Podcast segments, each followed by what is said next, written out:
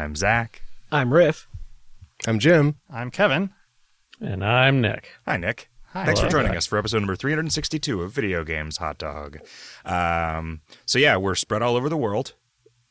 Two of us are. That's cool. Riff's all is all over the world. But Kevin, you're still in, in uh, Australia. I was going to say. Arizona, but that's nothing like that, except uh, climate wise. People call it the Arizona of Australasia.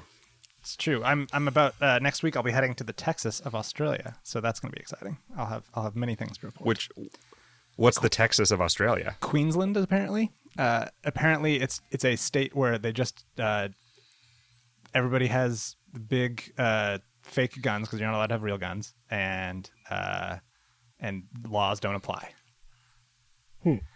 Okay. Bar- so bar- they- barbecued well, but if the laws don't apply, why are the guns fake? Well, that's I guess I guess uh, that's an excellent question. I don't know the answer to that. Uh, apparently, like in Queensland, they let you hold the koalas, so I haven't bothered going to look at any koalas because I I might get to hold one. So, Do you? Is that a thing that appeals to you? uh, sure. I I as a kid, a koala was my favorite animal because it started with K, of course, uh, and so um, I figure I should probably try to hold one once in my life. It- and it's it probably does going to seem be like- legal elsewhere eventually. So do uh, so- kangaroos and kookaburras. So you're like in your Yeah. in I your, am. pl- You're in your place. It I does seem like like a koala would be like the closest living equivalent to a teddy bear. So that's Right. kind of fun. Yeah, except they're like assholes, and right? they got Like real the- sharp claws and shit. and Maybe vicious just- teeth. I don't know if they have vicious teeth or not. You guys are thinking of drop bears, which are a completely different thing. Are they? Yeah, e- everything in Australia is like secretly awful and will kill you. Yeah. Except potaroos. Potaroos are fucking little delightful little hopping fellers. What's a Oh, I've so good. never heard of that. I've never even heard of them. They're them. like little delightful little hopping fellas. You go go to a go to a refuge and you'll see go to a potaroo refuge. okay. I like the the what's it the the quokka, which is like the little the, the little Yep. animal that always looks like it's beaming and smiling for some reason. Oh Just dear. its face. Yeah, is I'm sure. like I'm sure it's that. tortured on the inside, but it They looks they really evolved that as a defense mechanism because no one wants to kill a smiling animal. Yeah. Yeah, that's true. Yeah, that's why hyenas uh, laugh. Is because uh, Right. um, they're they're healthy all the time because it's the best medicine. Uh, what have you seen uh, lately that's been fun, Kevin?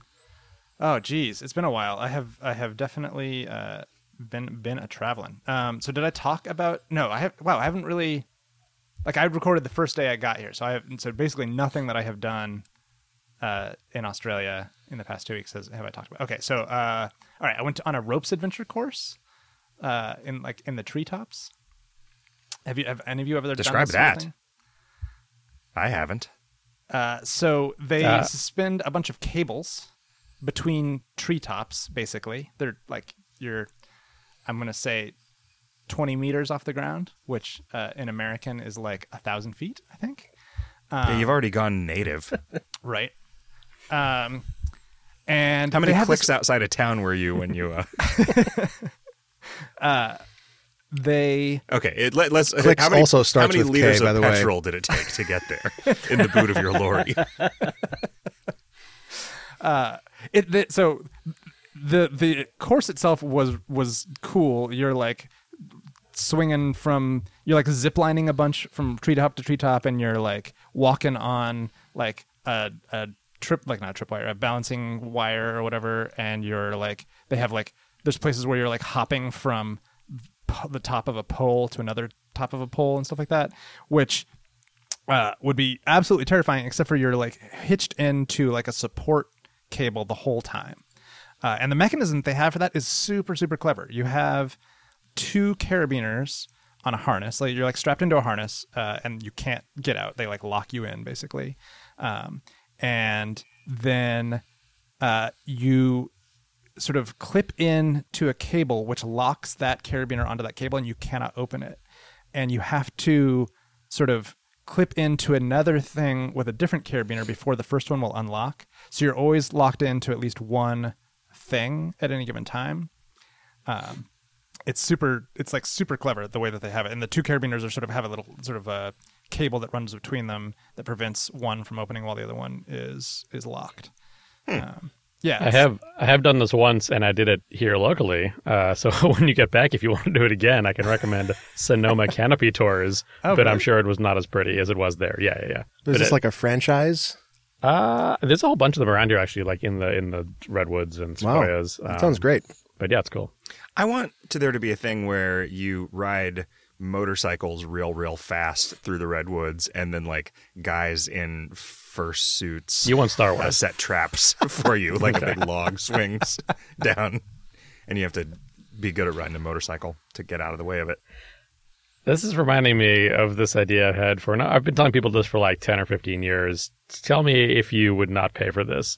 If there was like an experience where you could pay like a thousand dollars and go to like a warehouse and basically be Batman for like two or three hours, and you would like go to the Batcave and dress up as Batman, and you would like fight a bunch of stuntmen, and you could drive the Batmobile, and you could start as Bruce Wayne, and you could like go behind a bookcase or something. Basically, have this like several hour long Batman you know, immersive theater thing. And you pay a lot for it, maybe more, maybe a few thousand. But like, I feel like there's a market for that. Probably all of us. Yeah, I think I think I would save up for that. Yeah, I mean, I would right? just spend money carelessly because that's my whole personality. Uh-huh. But yeah, that sounds good. Do you? So you actually drive around? I mean, A little bit, yeah. You like, or or give you the feeling of it. You'd like, you know, jump to the waterfall in the Batmobile or something. okay, so that you just have a waterfall like swoop past you. Yeah, it's like How do you? Because I mean, how much land do you have to buy to make this happen? If it's all in a warehouse, oh, is Yeah. the Batmobile just like a go kart? It could be like Yeah, one of those sure, simulator things that you that you get into and it shakes. How much of a discount would there be if it was like an off-brand Batman with just like slightly like shittier costumes? because I don't really care Black about the Batman name. Well, once this comes out and is like the new most popular activity for 18 to 35 year olds, then there's going to be knockoffs everywhere. So Sure, yeah, if you want to yeah. take a lesser hero, a knockoff hero, I'll wait for the discount. You could do just like a Minecraft one, right? You just build I a guess. voxel, like four foot voxels. Uh, Assuming that everyone who comes in there is eight feet tall, a four foot voxel is there. I like it though. I like the idea of an immersive uh, experience. They're they were talking about some Star Wars thing that they're doing in Florida that's like that, where you pay some number of thousands of dollars and you just get to go be a Star War for. wasn't that part of the Star Wars park or whatever? Uh, nobody is sure what's happening there for like normal attendees, but this is a separate. This is like a Star Wars camp. Well, there's like, oh, I see. There's the thing with like, Star Wars Park when you like go on rides and whatever. But then there was the other element that I think is rolling out later, where like there you like will go to a bar afterwards, and like the bartenders will comment on like, hey, nice shot on that Star Destroyer or whatever. Uh, and I think even the hotel you stay in is like doesn't break character. Yeah, man. Yeah. I'm so. I, God, I'm just there. You know what I, I would pay money for is a, a Jaws attraction where you pay money to be a jaw for a couple of hours. Yeah, like you're you swimming around in a shark suit. One of two jaws, Yeah. like you have to pair up with someone well, else. I, I, so I don't remember where I heard this, but it I was just it was Jake the, in, the in canonic a was it Idle Jake? Thumbs. Yeah, that's so good. The canonically the idea that Jaws, the shark's name is Jaw, and it's his movie. I see. Yep. Very good. Jaws would be the second one if it were like Alien and Aliens, though, right? Like, right? Yeah, Jaws is. They just skipped. The, they, they've moved the apostrophe to the end, and then So that was going to be Jaw versus Predator. yeah, Well, that explains why we never saw the origin story, right? Because that's the first movie that isn't widely released. yeah. Okay. Jaw Metheus. Oh, Jim, I thought of you the other day. I Oh. was um, it was, was it good. I was yeah, it was. I was Oh, good. break- I was breaking up some old uh, concrete slabs in my backyard, and, and I always think of me when I'm doing that.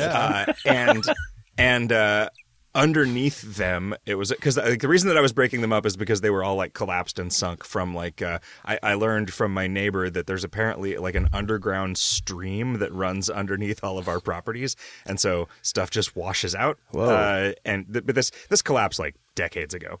Uh, but I was breaking it up and like leveling out the the ground there. Underneath the slab was like maybe six inches of empty space, uh, and I was clearing out the chunks of concrete that I broke, and there was a fucking black widow in there, Whoa. which I then killed.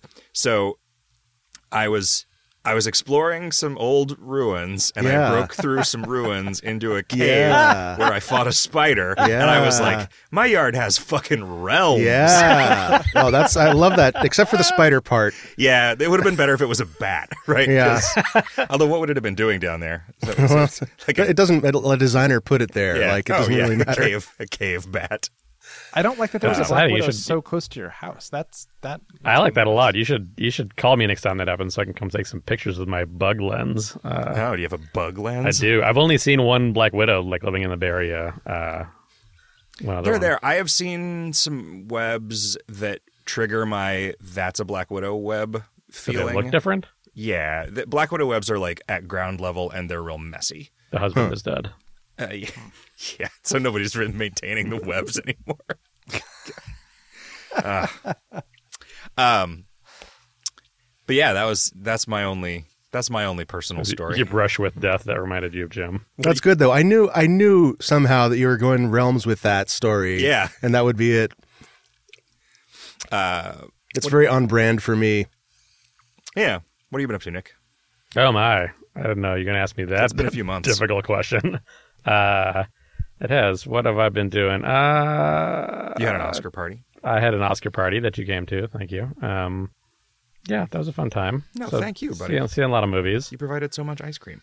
That's true. It was it was an it was our seventh annual Oscars ice cream social, uh, or Oscars watching ice cream eating social, basically ice cream social, I suppose. Uh, it was a good time. So yeah, just watching movies, playing a few games. Um, back on. Oh, we played some some good Crokinole just now. I don't know if you talked about Crokinole in the show. I don't know if we have. We've been playing a lot of Crokinole. Crokinole? Cro- Crokinole. Crokinole. Oh, At okay. the office. So that Um, expl- that because Jim earlier was, we, we, Kevin and I were were uh, were wondering where you guys were, and and Jim came in the chat and said they're playing a wooden video game. um, It's true. Yeah, so Crokinole is a game that's played on a board, uh, and it's a dexterity game. Uh, you flick little discs, and you're trying to get your disc in the in a hole that's in the To center. get a dookie. Yeah, you're trying to get a dookie, which is what you call it when you plop when you plop your little hockey puck in the in the hole in the center. Uh, but if your opponent ha- there there are bumpers in a ring around the center of the board where the hole is. Um, if your opponent has any pieces on the board, you have to hit your opponent's piece with your piece in order for your move to count. If this is your Um, first night at Crokinole, you have to hit the other opponent's piece. Yeah, if, if it's if it's your first shot at Crokinole, you should try to get a dookie. um, but it's very good. Nick brought in a nice Crokinole board It's a a, few like months a ago. and it's- Canadian pub game. It's sweeping the office. Yeah, I looked into it. It was invented in the late 1800s by some Canadian outdoorsman uh, for his children. And speaking of sweeping the office, you mentioned that our cleaning lady saw it and was like, "Hey, what's up with the Crokinole board?" Yeah, who here 'Cause plays Crokinole? Yeah. And I said, "Gosh, everyone, Maddie." And she said, "I haven't seen one of those since I left Canada." I didn't even know she was from Canada, Mhm. or that everyone in Canada so it's a, knows it's a great like conversation starter too. Crokinole. Yeah, Yeah.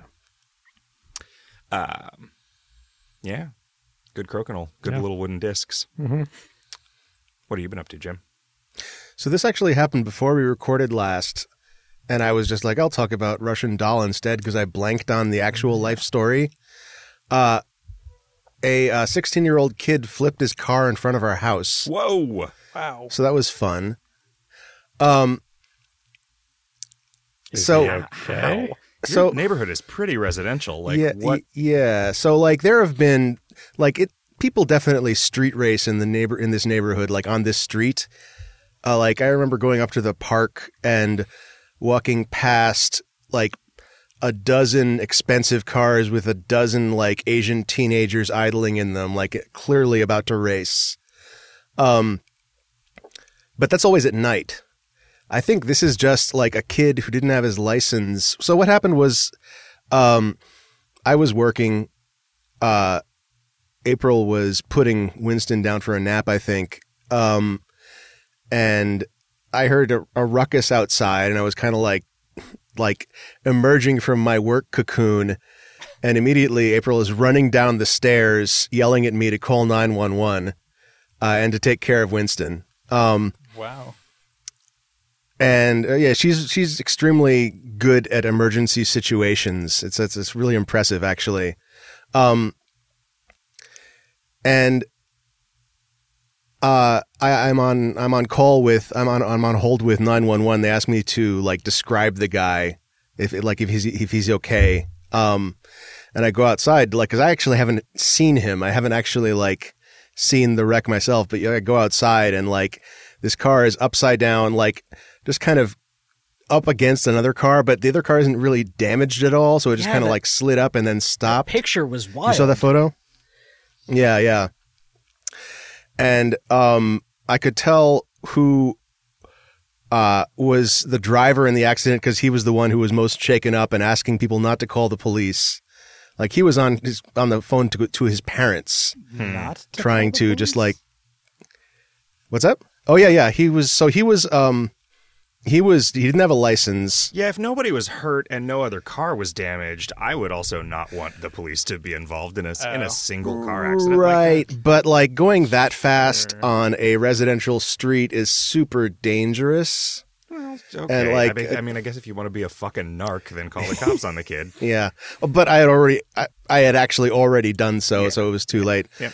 But he was like, so A- April sometimes watches these. um She's she's really into Overwatch lately, and she's been watching these competitive Overwatch teams on Twitch, and they they have this very specific look of like they're almost always like at least partly Asian, wearing like the team hoodie, spiked hair, and this kid like looked just like one of them. He was wearing a PlayStation hoodie.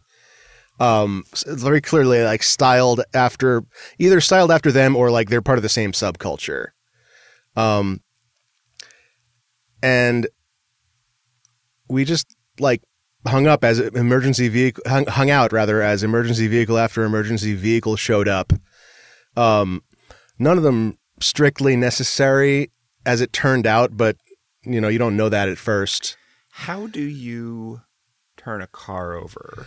We didn't actually see it happen. We saw like um we saw a a truck that was making attempts to do it, but we just all all I was outside for was when it fucked up and didn't successfully turn it over. Hmm. Um, you mean after it's been turned over once or in the first place? oh, so the, what happened in the first place was I, I know that. I'm saying when a car is upside down, what sort of an object, what what tool do you use to, to flip it back over, other than like five frat guys? the the truck seemed like a, like a. So I, I actually wasn't paying enough attention to be sure sure like of what the actual mechanism was, but it looked like sort of a a forklift that can rotate, maybe, Hmm. or maybe I'm misremembering, and it was trying to put the car on the forklift upside down without turning it over. It could be it could be like I I don't trust me on this, uh, but the way it flipped it over in the first place was it went up a slope. Hmm. Uh, so uh, so it was like on a 45 degree slope going going too fast and like you, you can you, I, I posted photographs of like the tire marks later Hmm. uh but yeah winston was super into all this like just watching and listening to the whole like winston is at, that, at the point where like he is super interested in anything exciting anything like flashing lights or lots of movement or or like patterned noises like I can I can keep him interested by like playing piano for a while. That's Hmm. cool. Ho- Hopefully, this doesn't tr- bring up traumatic memories. But that, was that the first time you've dialed 911? Uh no, but I've I've never dialed 911 because of something bad that happened to someone I knew. But it's always been like, yeah, I saw a car on fire. Um that sort of thing. I guess I, I called 911 a handful of times when there were car wrecks to report them, and I just didn't know the like normal police phone number. And then once when I saw some people in a fight Yeah. That's probably the normal police phone number. outside of a bar, yeah. Yeah. But it was it it was like a guy who looked like he was about to beat the shit out of his girlfriend, so I kind of wanted to expedite. Like I didn't want to look up the police number. Yeah. I was just like, these were also post cell phone but pre smartphone. Hmm. So And then his parents showed up. oh no, were they also Asian? They were also Asian. Yeah. It's good Just trying, set, just trying to set the scene. Were they were they like Uh, or were they worried or was it like some sort of combination of both? It was a combination of both. They were like, he's not, he's not supposed to be out. and He's, why is he driving the car? What an idiot! Was it and their he's like, car? I think I think it was their car, but I didn't. I'm not sure. What kind of car Um, was it? Was it like a hot rod? No, It's it like a was station wagon. it was like a dad car, but like a, a nice dad car. What does a dad drive? I if I could tell if I remembered the make or model, I would have told you. I don't remember that sort Well, of but thing. What's kind of a what's an example of a dad car? If I could name a make or model of a car, I Of any would. car, of any, just anything. if you could think of a single car, you would say that just to shut me up. Um, uh, okay. There's a in in Grand Theft Auto Vice City. There, there's a kind of car called a Cheetah. Um, Okay, so that's a kind of car. so it's like that. All right. Same with wheels anyway. right. And they were like apologizing to everybody, um, which was sad. But he seemed okay. But like, of course, you you can have um, you can have like pretty bad injuries, and adrenaline will get you through them for a while. So Yeah, but if you're 15, you recover from fucking Oh. he's everything. he's probably fine. yeah. like he's probably in still in trouble is my guess but physically i bet he's fine Yeah, I wonder. Like, I I know that there was this idea that if you fucked up bad enough, they could like make it so you couldn't get your driver's license until you were older. oh yeah Uh, that's a thing that a court can order. yeah I would do that to that kid. that yep yep me You should- too You should get him on the show. yeah good idea i didn't get his number Accident postmortem. Were tell you a him, wit- tell were him you you'll give him a ride, and then ask him to drive.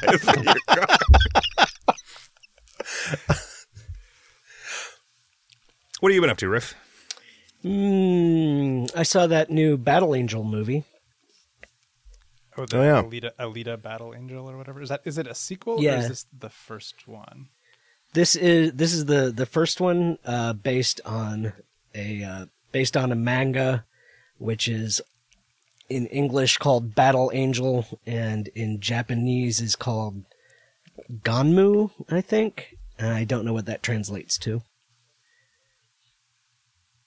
And How it's, was a, it? it's also a script that James Cameron wrote and been, has been trying to get made for like yeah, 10 or 'cause 15 he years. is the this. It was like uh, uh, the the a rare example of like a a cartoon movie or movie based on a manga or something being made because the guy like like this is genuinely James Cameron's favorite manga and that's why he wanted to do it not because a committee decided that it might sell well and it, it really comes through in like the in in the in the movie because everything because the um they had to compress the storyline a little bit. Like the movie takes like the first two story arcs from the manga and also imports in a villain that you don't see till near the end of the series ordinarily. Um, but it it compresses this stuff together in in a really thoughtful way that worked really well and uh yeah it was it what was set of uh, circumstances was- leads to James Cameron having trouble getting a movie made? Yeah, I was thinking about that. Like, why not right after Avatar? He's like, okay, I made the biggest movie in the world. Why can't I make the next one that I want to make? Oh, right, because even though it was the biggest movie in the world, no one can name a single Can character it from it, character. or gives a fuck about anything that happened in it, or remember anything about it at Well, all. Well, and the other interesting part is that uh, Robert Rodriguez directed this, uh, which I mean, I guess he went and made a bunch of Spy Kids movies, but it's just also funny, like knowing him from years ago. Uh, I guess when I was in film school or right after, where like he was the indie movie guy who knew how to do things on a budget and wrote books about like shooting things on a budget, and now he's making the most like CG aplenty action spectacle. Yeah, Um, it's apparently that's made its career went, mo- but- it's it's doubled its budget in returns already, so it's doing Cool. all yeah, right. I globally it's done well. yeah, Yeah. Is it was it any good? yeah, it was real good. I enjoyed it a lot, um, especially as I found- because it's the also my design so favorite that I manga. interest so it seeing it uh, I was real worried that it was going to be bad, but uh, yeah like that the the i know two things about this movie one is that the main character has real big eyes Yeah. and the other is that maybe eminem does a rap over the credits but that might have been a joke somebody made I don't remember that. Yeah, I don't but- actually remember But I either. did look up in advance if there was like an extra scene after the credits, and there wasn't, so I didn't really stay for the credits. okay yeah Man, remember when Emily made that joke about how if Richard Garriott and James Cameron had a kid, that kid's greatest dream would to be rem- would be to remain at exactly sea level all the time? Wow. So I hadn't thought about that in a while because I guess I hadn't thought about James Cameron in a while. Hmm. I never stopped thinking about Richard Garriott though. Uh, I, I I didn't love the movie. I found a lot of the, the writing and that, that same issue of compressing it all into a couple hours like made for some pretty awkward moments for me. But I will say There I'm was glad I some saw it in the some theater. corny I mean, dialogue that I could have done without, but yeah, I, I wouldn't give it a Yeah. ten out of ten, but I gave it like a nine. Right, right. Wow, that's yeah, that's high praise. But I was gonna say, even even like regardless what you think of the story, like I think all the action is really well done. Yeah. it's the first movie in a while that had sort of very like spectacular CG uh, fight scenes that were also very easy to follow, and yeah, all the characters had very good all weight, the all and the it's just fights like were very legible. Yeah, yeah, which is which is uh, very refreshing. So I'm I'm glad if for no other reason that I saw it in the theater for that. And find- the the like, I thing with like the only- eyes.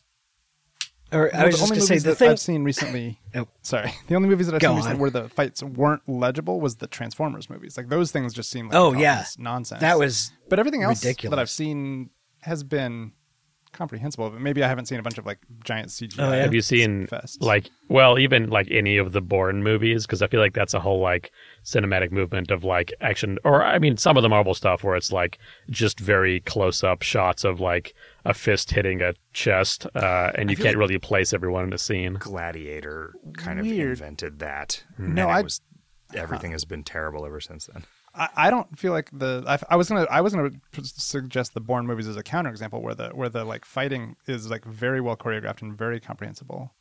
So that's interesting that Huh. that you feel like that's not that's not good. Hmm. Well, it might be there might be some like of a gradient over the course of the Bourne series. Oh, that's possible. Like I thought the the f- I thought the first movie was really solid, and then it kind of went downhill from there. But but definitely you're right. I think uh, on the the more spectacular side of it, like Transformers, is the the end of the incomprehensible spectrum.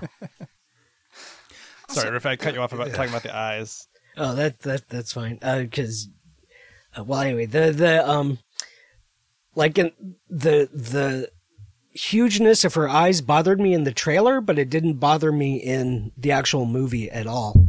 And she just kind of is looked it, like is a it like a plot character. point? Is she an alien or something? Is She it, like- not well. Yes and no. She's an android, um, but with a human brain. She her she's she's A cyborg, Yeah. cybernetic organism. or yeah, cyborg, not not android. Is she made of a mimetic polyalloy, Uh, liquid metal. liquid metal? no, but later in the movie, she does acquire a suit that has some nanomolecular properties and can uh, correct its shape as necessary. Oh, so like uh like uh Spawn's cloak. They're making, do you see they're making a new Spawn movie? no. Is Yeah. John Leguizamo in it? I hope so. Oh man. As the clown. I assume that was the only good thing about the Spawn movie. I don't really remember. I remember I It has some saw okay it, but I don't CG remember that doesn't hold up it. at all.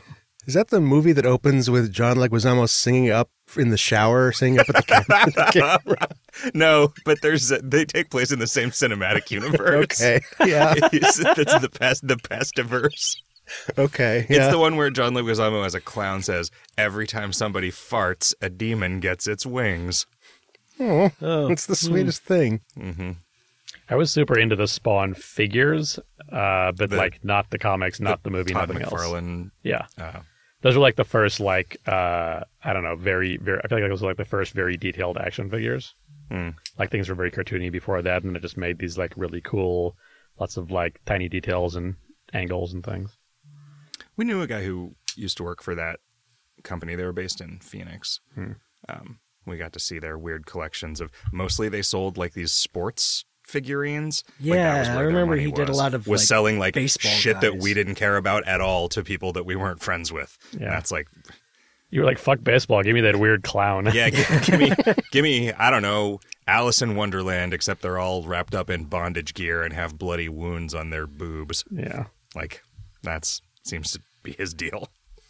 I liked uh, Vi- I think his name was Violator. That was like the weird demon with the big. Oh mouth. yeah. There was like Spawn and Violator and Clown. His name was just Clown. yeah. Well, should we talk about the video games that we've been playing? Sure. These last two weeks. I guess we could. Kevin, do you want to go first? Sure. Uh, so I was staying with some friends, and one of them had a an Oculus Solo, uh, which I guess is a product that I had never heard of. Uh, but it's just like a standalone. Solo? It's an it's just a standalone VR headset. Like there's no you're not tethered to a computer. Oh. Oh, Oculus uh, Go. Uh, Right, it's- is, uh, Solo must be the Australian varietal. Must must be yeah. The cultivar.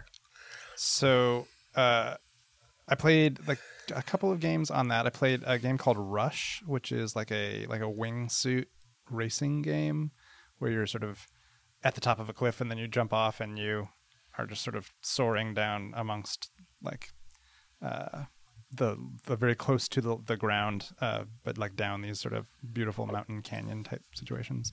Um, Realistic awesome. or very realistic, alien yeah. world? It's all Okay. Earth. It's all Earth landscapes. and how does that like? How, how did that work in terms of what you're seeing not matching like the G forces you're feeling?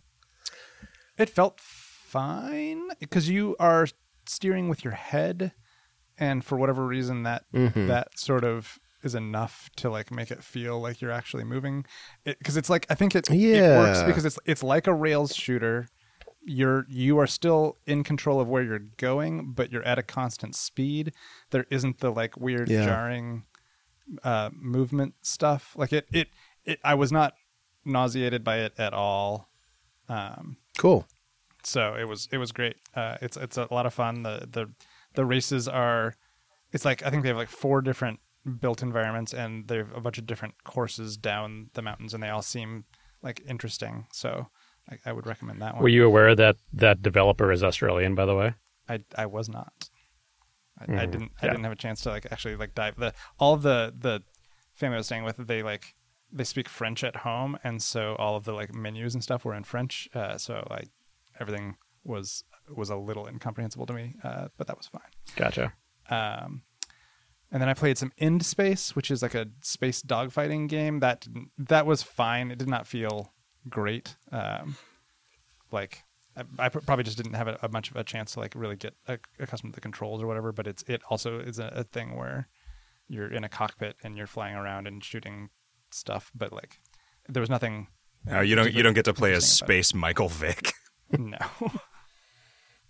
uh, and Is then this played also this- a steering with your head type deal? Uh, yeah. Well, you're looking around. Uh, yeah, you must be steering with your head because you're just you're just sort of thrust forward, and wherever you're looking. Do you have a is sort of- controller while you're using this thing? Yeah, because you're you're sort of shoot, choosing when to shoot and that kind of thing. Yeah, I mean, with Rush, Is it- is it one of those- weird like boost moves that also use the controller? Um, Do, is it like a an X, Xbox controller or is it one of those like not. hand controllers that knows where it is in space? it is a hand controller. I don't know if it knows where it is in space. It does know it's like what position it's pointing in. You so like you you interface a- interface with the menus by moving the hand controller around like a pointer, like as if you were pointing. a- at, yeah, like it's a screen in three- front of you. Okay. A three DOF, not a six DOF. Yeah. Gotcha. It's basically a Gear V, a standalone Gear VR with a six DOF, a three DOF controller. Okay. Yeah. How What does is- the I used to work at Oculus, which when is you why I'm say keen to jump in. when you say three DOF, what are those Dep- words? like depth of Degree of- field, Oh, okay. or de- Oh, sorry, right. degree of freedom. Sorry, sorry, degree of freedom. Yeah, I, I really thought you were just you were you were making a joke there No, no, no. about Zach's ignorance. wish I had. And then I played a well, game you did. You just Daedalus, uh, which was a 3D puzzle platformer game, which wasn't very hard, but it it made me kind of nauseated. It was it was it was pretty gross, uh, and I don't know why.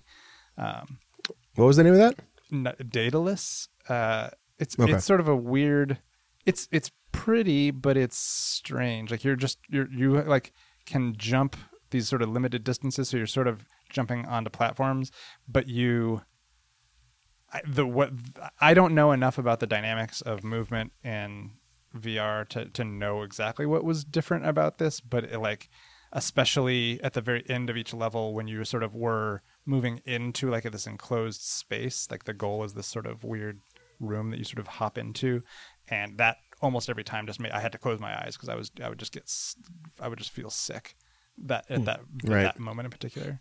Um, and then other than that, I've just been playing uh, Axiom Verge on the Switch. I picked I picked that back up. Oh, up right on. um, and I super love it. It's uh, it's it feels very much like a, a s- just the like Metroid spiritual successor that I've, I've Yeah. wanted forever. Me- Metroid Um, Plus.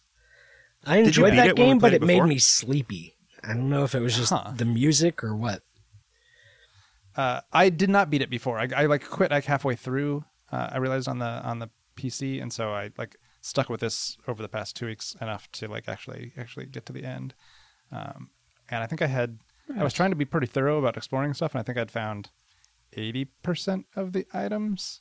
Um, it it has just a tremendous number of secrets and hidden stuff. Like it is extremely rich for for like people who like to search games for like nooks and crannies of of stuff. There's like 20 different weapons, none and none of which is like required to progress. So it's all just for flavor and stuff. Um, Yeah, I think it. I think it goes up to like 104 percent or something. I want to say because a lot of the end game stuff, if you want to be thorough, is cool to find because you have to use the some of it. You have to use like the glitch gun that sort of, uh, you know, morphs the environment and or enemies. yeah, yeah. It's I signed super that clever. game. Was that was a PlayStation? Oh, Oh yeah, I'm glad you like it. you were you were thanked in the credits. Mm, so It's real good. Oh yeah, there you go. Yeah, it's a great game. yeah, so that's that's It that's is a more a more amazing game to have been made by one person, I think, including like all the music and stuff. It feels like so I don't know. I feel it feels like one person in that it feels very holistic, but like I think it's all so good top to bottom. Mm. yeah, totally. Whenever you see somebody that's that talented, you're like, well, slow down, Richard Garriott.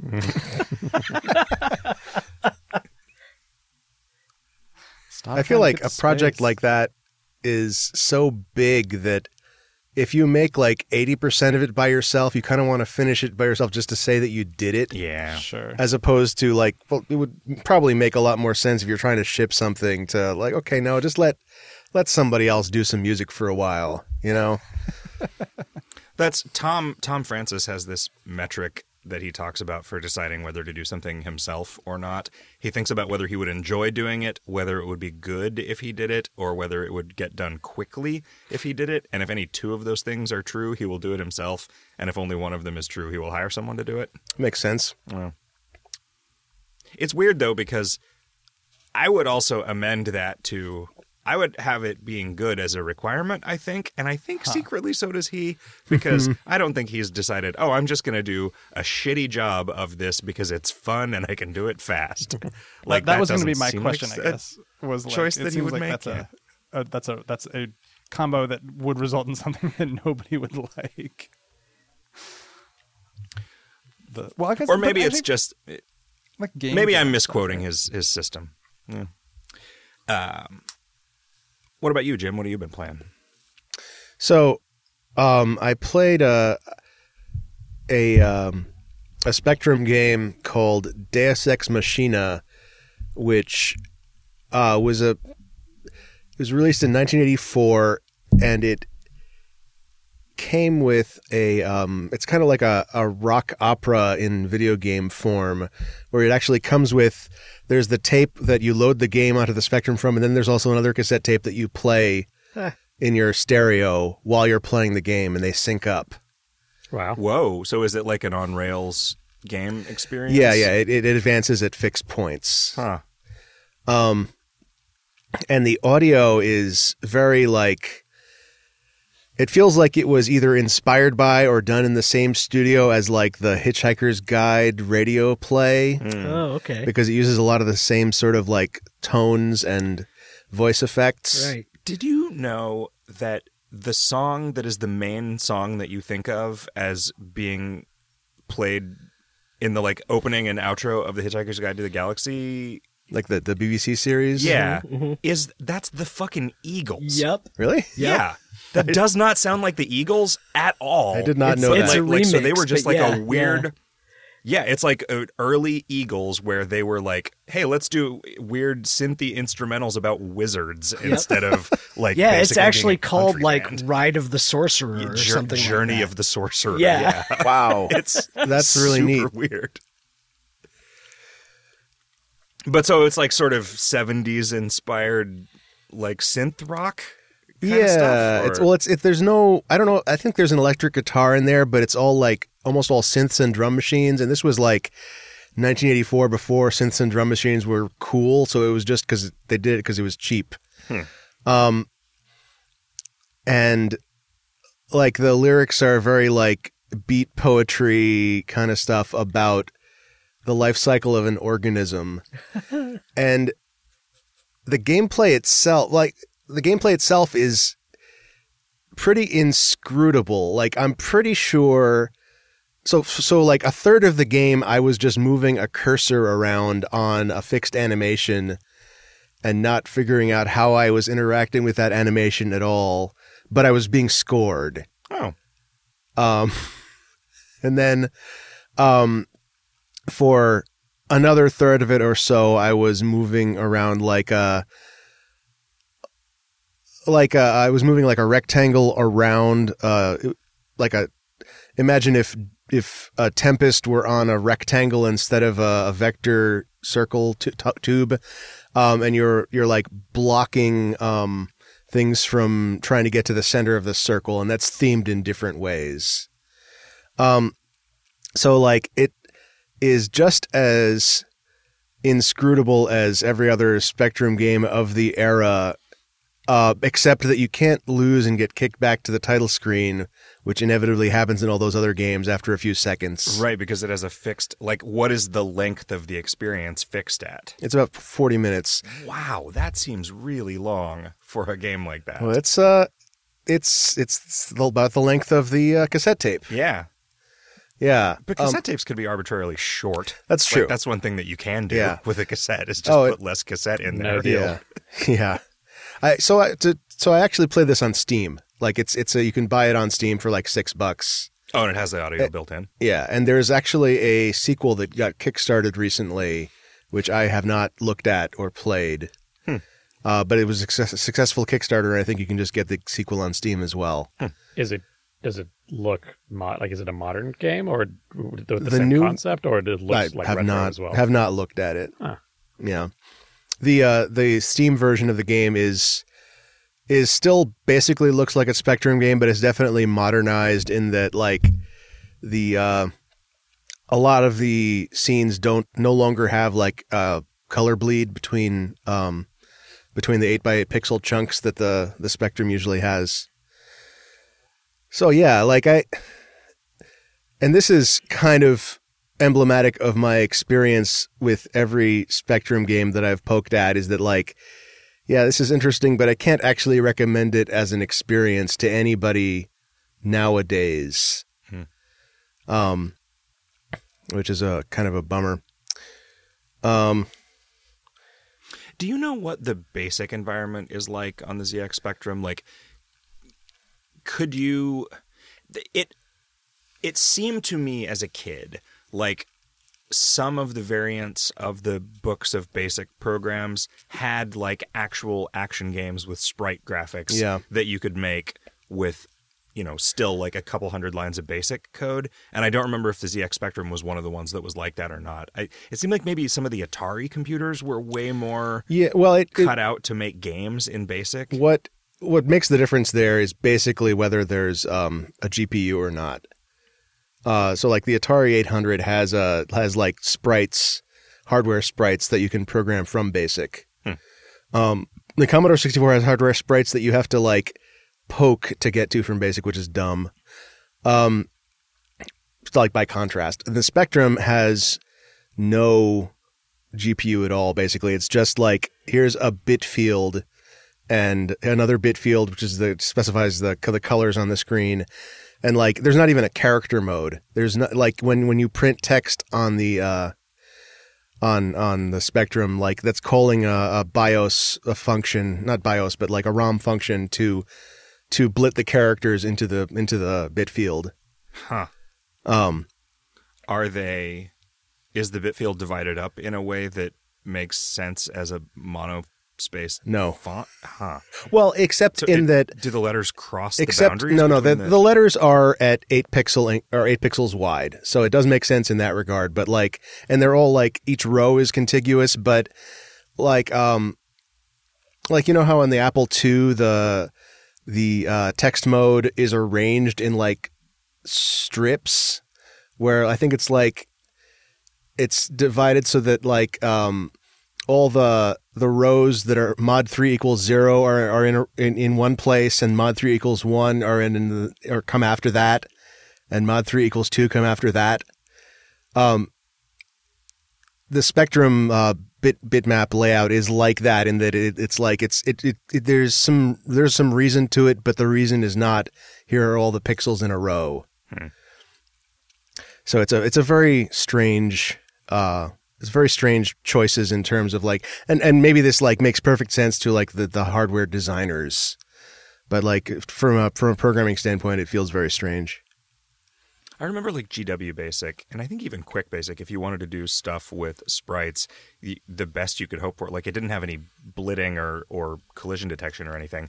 It had you could draw a thing, Yeah. and then get a rectangular portion of the screen. It had like a data structure oh, for Oh, a sprite, and then you could put that at any other coordinates somewhere else. Yeah, but that- not in a like you couldn't get away with doing it every frame, Right. like because nothing would perform Yeah, yeah, yeah. That's I remember QBasic being like that. Well, and like as you got a faster PC, you could. Well, yeah. It's and that's the the dumb part. One one thing that I um discovered only much later after I stopped after I was no longer using QBasic was that you could um you could set up a um uh, I think it was an exclusive or mask to actually do like masked blitting. Hmm. So you could actually have um you could draw objects on top of a background and have them not have like a horrible black border around them.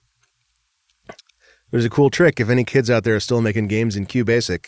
Man, you know what I'm going to do next week? Is I'm going to make another fucking game in QBasic because it's time for seven day roguelike. Nice. Yeah. Nice. What else you play? Uh, I was looking at this a second ago and then I forgot. Uh, so should I talk about Tetris Effect now or should I wait? Uh, let's wait and we can all talk about both of those things. Okay. Because I think we've both we've all played all of them. Okay. Except maybe Kevin has not played Tetris Effect. I have not. Uh, and uh, and I've been getting back into um, Breath of the Wild. Just like Oh, nice. it's been long enough that I was wondering, like, can I? Will I be able to appreciate this game again? Did Um, do the DLC or did you just play play the base game some more? Uh, just the base game. I'm not super interested in either of the DLCs that they released. You started over? Yeah.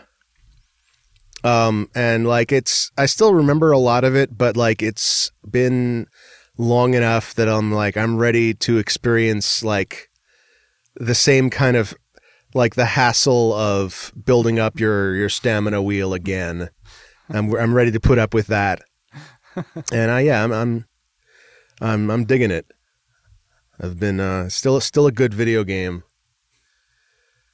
Someday I'm going to have to give it a real shot again It's because I so good, Zach. You've gotta you've gotta I know, I know, I understand that on a basic level, but I just both of the times that I've tried to play it, I've just eventually gotten so frustrated with like the its lack of support for my playstyle, uh, and how I just feel like most of the time that I spent playing it, I achieved nothing. Like I think would it's just, I mean, I I also think it's really good, but I think it's a pretty pretty easy game to bounce off of as well. yeah. There's a lot of reasons I think someone could like tune out. I would put in a cheat code to just quadruple my health and stamina right out of the gate, though. Yeah, like the one. whole like it's just not. The whole series actually has this problem, but especially the first and most like the original game and and Breath of the Wild, like it actually starts out pretty difficult in terms of like three hearts isn't much. Yeah, because it's not like a screen full of Octoroks is that much less dangerous than a screen full of Darknuts. Right. It is less dangerous, but with the lights out, it's less dangerous. So when you're down in the dungeons, uh, we, we all smell the same in the dark. yeah. Um, but yeah, you know, it's yeah, like That's th- something those I always games forget when I f- play the first few minutes of The Legend of Zelda. Yeah, It's like, those- oh, those yeah, games fuck, you really have to be careful. get way easier towards the end, which is silly. Just because you've level up, you level up so It's much. the RPG elements. They don't if you're only playing with a wooden sword, or even not with a wooden sword. If you just kill everything with a shield. Or, or the you, you just do a dive immediately into level six for the wand. Yeah. What are you playing, Zach?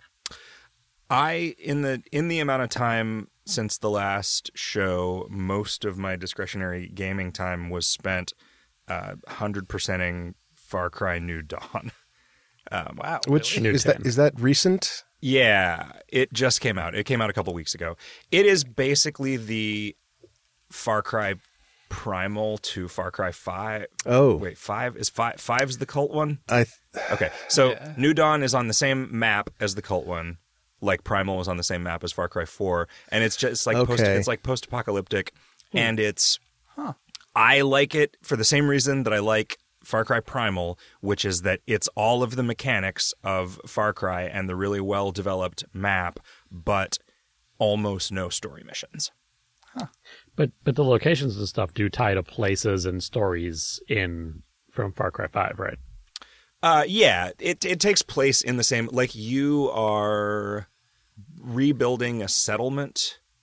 Um, because I guess it all exploded at the end. I just watched a video. earlier. Apparently, yeah, apparently the Far Cry Five ends with maybe like the government nuking the cult. Mm-hmm. oh, uh, wow. And so I think s- some of the some of the map is cut off. Like some of the map is just missing because it's like, oh, radiation zone, turn around.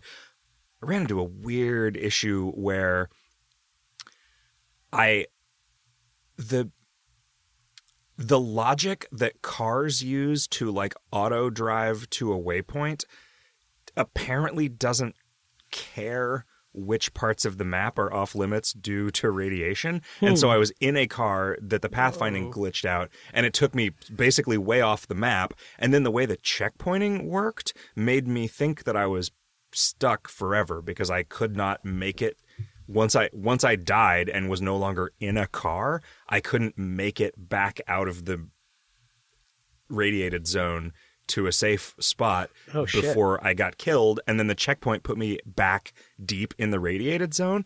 I was like pretty close to the end of the game too. And there's no like there's no saves really in that game, right? There's a single save because it's eh, yeah. And I was like, man, that I'm gonna be really bummed out if this is correct because I also The don't feel like that's really the kind of game that's gonna have a uh yeah i'm just in a weird the endless loop except i'm just like dying of radiation every few seconds.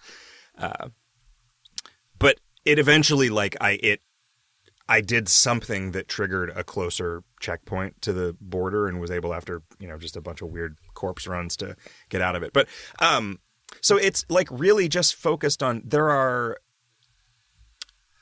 the main storyline is just rebuilding the settlement and you've got a bunch of different elements of it that you level up one chunk at a time. And it's like leveling up this one makes lets you craft better weapons and leveling up the garage lets you craft better vehicles and leveling up the garden makes your medikits work better Is this the game that Tom leveling up Francis posted that screenshot of it making a car out of like 80 springs? Yeah, a car is just 78 springs. yeah. yeah, that's you, you there's like I don't know, there's like a dozen resources that you're collecting out in the world and some of All them are of them are mostly used to make guns and some of them are used to make ammo and some of them are used to make uh make vehicles and yeah, with vehicles it's like gears and springs, I think.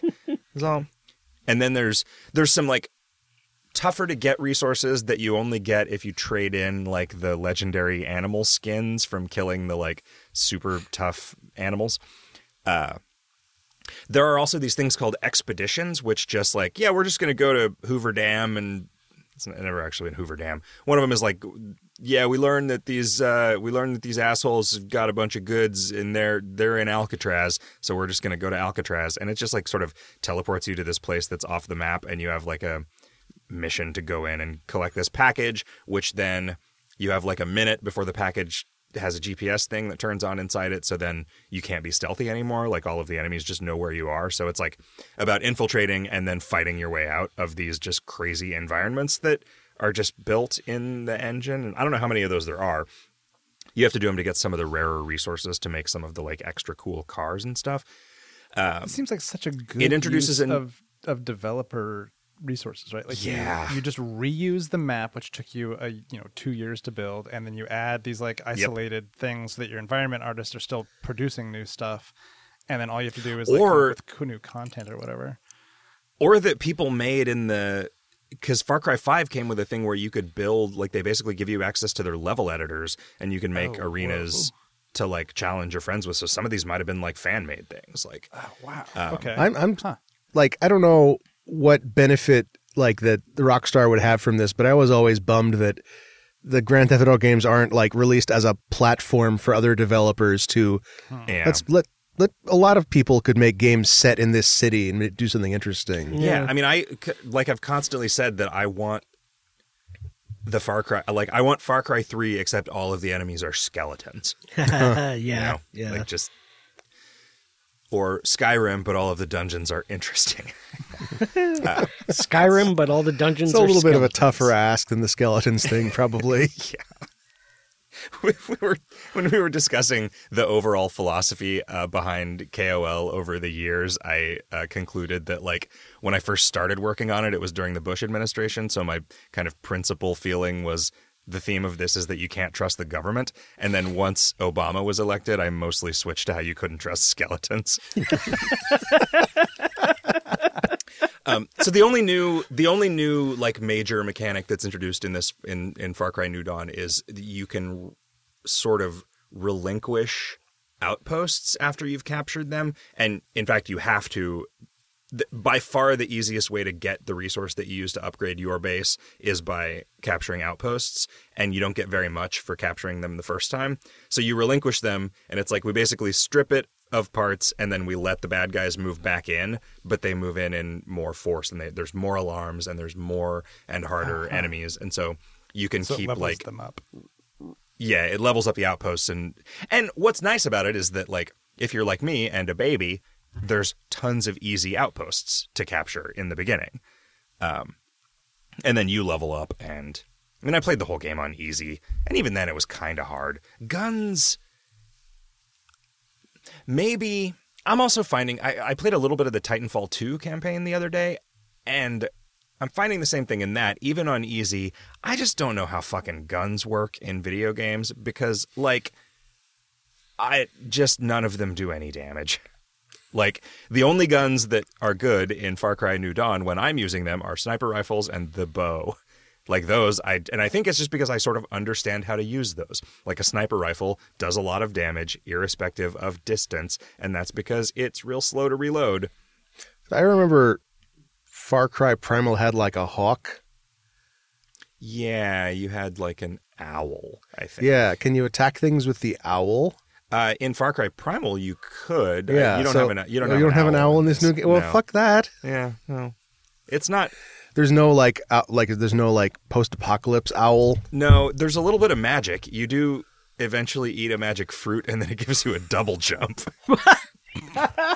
it's, Okay, all right. I did. I'm back on board. I did read about that double, or I saw in the video review. I saw the double jump. It looked pretty fun. yeah, it is. Wow. Uh, I uh, my, I've only the only Far Cry I've spent real far, real time with was Far Cry Four, which I played through uh, with a friend, sort of trade like trading controllers, and he was staying with me for a month. Um, and finished the whole thing, and it was it was a great way to play, it, and I really enjoyed it. And that one had those things where you would I forget if you like take a drug or something, but you'd sort of like trip and you'd go to this crazy, really beautiful realm, and you'd have like a, a white tiger friend, and he, would like attack things for you. And that whole all those little excursions were super fun. Is that great- where they they play the Skrillex on the soundtrack? no, that was Far Cry Three. Okay. and that's where you're burning like a huge marijuana plantation. Okay. That's when that's when they play the Skrillex. in that Right. Sequence.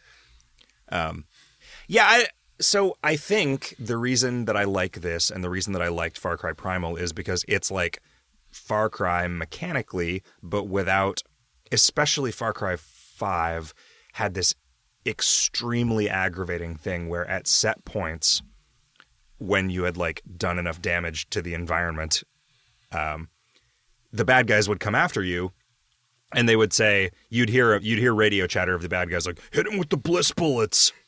And then I learned this from listening to Tom talk about this. Even if you manage to avoid them forever, just the first time you take damage, that counts as them having drugged you. So Tom said even he just like wandered too close to a campfire and then suddenly is like, well, now you've passed out because they've gotten you in this drug and then it puts you in a fucking interminable story mission that's like maybe not the way that you like playing the game. And Primal did away with a lot of that, and New Dawn also does away with a lot of that. There are short story missions associated with like getting different people, like specialists, to come back to your camp.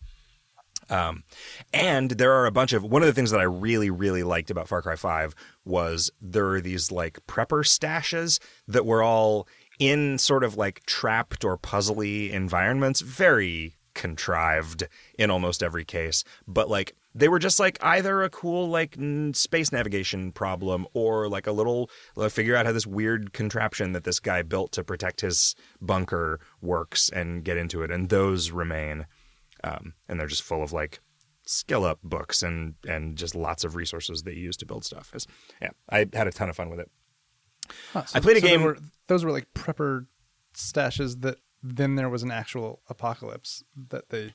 Yeah all the preppers have for. died though i don't you don't really find any of the that- like you never got to one of those and had, there were people in it so yeah They were all wrong. or all the preppers joined the cult. Oh, like the kind of person that was going to be that was going to have a prepper bunker is the kind of person that would not have like put up any resistance against the religious fundamentalist cult that emerged. I like the idea that like every prepper stash you find was clearly like this prepper thought there was going to be a different end of the world, and they all turned out to be wrong, which is why they're all dead.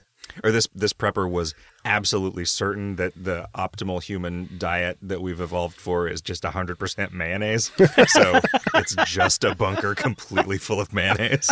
You know how you know how like people use chocolate and vanilla as like a metaphor for like black people and white people. Uh-huh. Vanilla beans are black, and vanilla like vanilla extract is black. So yeah.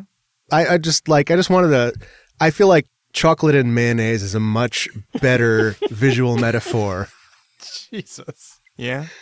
That's true. Yeah, white people are definitely mayonnaise. Because at no point, at no point does is mayonnaise ever black, right? Right. Like, it's But- just but chocolate it's can be egg white. whites. So Oh That's man, not really That's chocolate. not really though. chocolate and white chocolate. Yeah, that's a better. Yeah. Ebony, ebony and ivory, man. Well, yeah, Like, you're right. That's that's also a, mayonnaise. Cho- yeah, chocolate and ivory, ebony and mayonnaise. uh, I also played uh, this little game uh, that I think you might be interested in, Kevin, called Devil's Calculator. Um, okay. it is it is an iOS game. It's a couple bucks, and it's just a it's a real basic arithmetic calculator, and every it only has one operation button, and that operation button does a different thing every level, and your goal for each level is to figure out how to get six six six as the result based on whatever this button does, and so you're trying to figure out what the button does. Um, it's it reminded me a little bit of a, like it's a less weird version of a normal a normal human calculator or whatever that thing. What's a normal lost phone? I think is the thing that I'm confusing with ordinary business calculator. What I think it's ordinary office calculator. ordinary office calculator? I Um, think. man, I played uh, some of that devotion game that I that happened to buy before the huge controversy thing came out. You Well, must you know. could still buy it. You know. Oh, did they take it off the Yeah, American oh, yeah. Steam store? Uh, I believe they pulled it down. Yeah, I thought it was they were like patching it and it was supposed to go back up. Oh, I thought was- they pulled it from Steam in China, Oh, I thought so. but like nobody in China uses the Chinese Steam storefront anyway, right? Like everybody just uses the American. I don't think the. Chinese uh, Steam storefront No, is it's a a- thing. Oh. It's not. it doesn't exist yet. What Oh, huh. what happened? So it was this game that was made by a Taiwanese developer, and there was some texture for like a poster that just had something insulting about the. What do you call the guy who's in charge of China? The president? Prime Minister? No, premier, The emperor? the Um, leader. yeah. th- so there was just It was like something- an Easter egg. Was it? I thought it was just like a a texture that was on a poster in a room somewhere. It was something to, to do with Winnie the Pooh and Yeah. uh, just, Yeah, it's, like, it's all very confusing. Pre- President Winnie the Pooh is but a moron. But also, the game was it's about huge and like the biggest game out of Taiwan, and was selling like a crazy amount of units every day. yeah, So it wasn't also just some niche thing. It was like this huge thing that had this insult, I guess, in it. yeah, And then all the Chinese uh, players like review bombed the game. right. So, which that seems that seems weird. Like our like okay, whereas the American culture of gamers who would review bomb something are chiefly concerned with not letting women exist. Is the Chinese contingent like real patriotic? I don't know. I I, think it- if we had a president that someone could respect, and then people uh, insulted them from another country in mass, that we'd be pretty defensive of that. There's also a lot of historical tension between Taiwan and China. Yeah, yeah, yeah. it yeah, no, also exactly. might just be astroturfing. But do like It yeah. might be like like the government pay, is paying thousands of people to sign up for Steam and and re- review review bomb this game. um. Anyway, it's like a How's the game? it's a horror walking simulator. Um, it's pretty creepy. Uh, is it? Is there any reason why it's why it was huge? Like, does it do it especially well? no, it's not. It, like it's not super remarkable. Hmm. It feels. It feels more alien than it would feel if it were written in my native language. I think because it's like also in a just good things- way? Yeah, like it. It's just it's in the same way that like Neko Atsume was interesting when before it was localized, right? Right. Like this is translated. Like you get subtitles for all of the. There's a lot of like.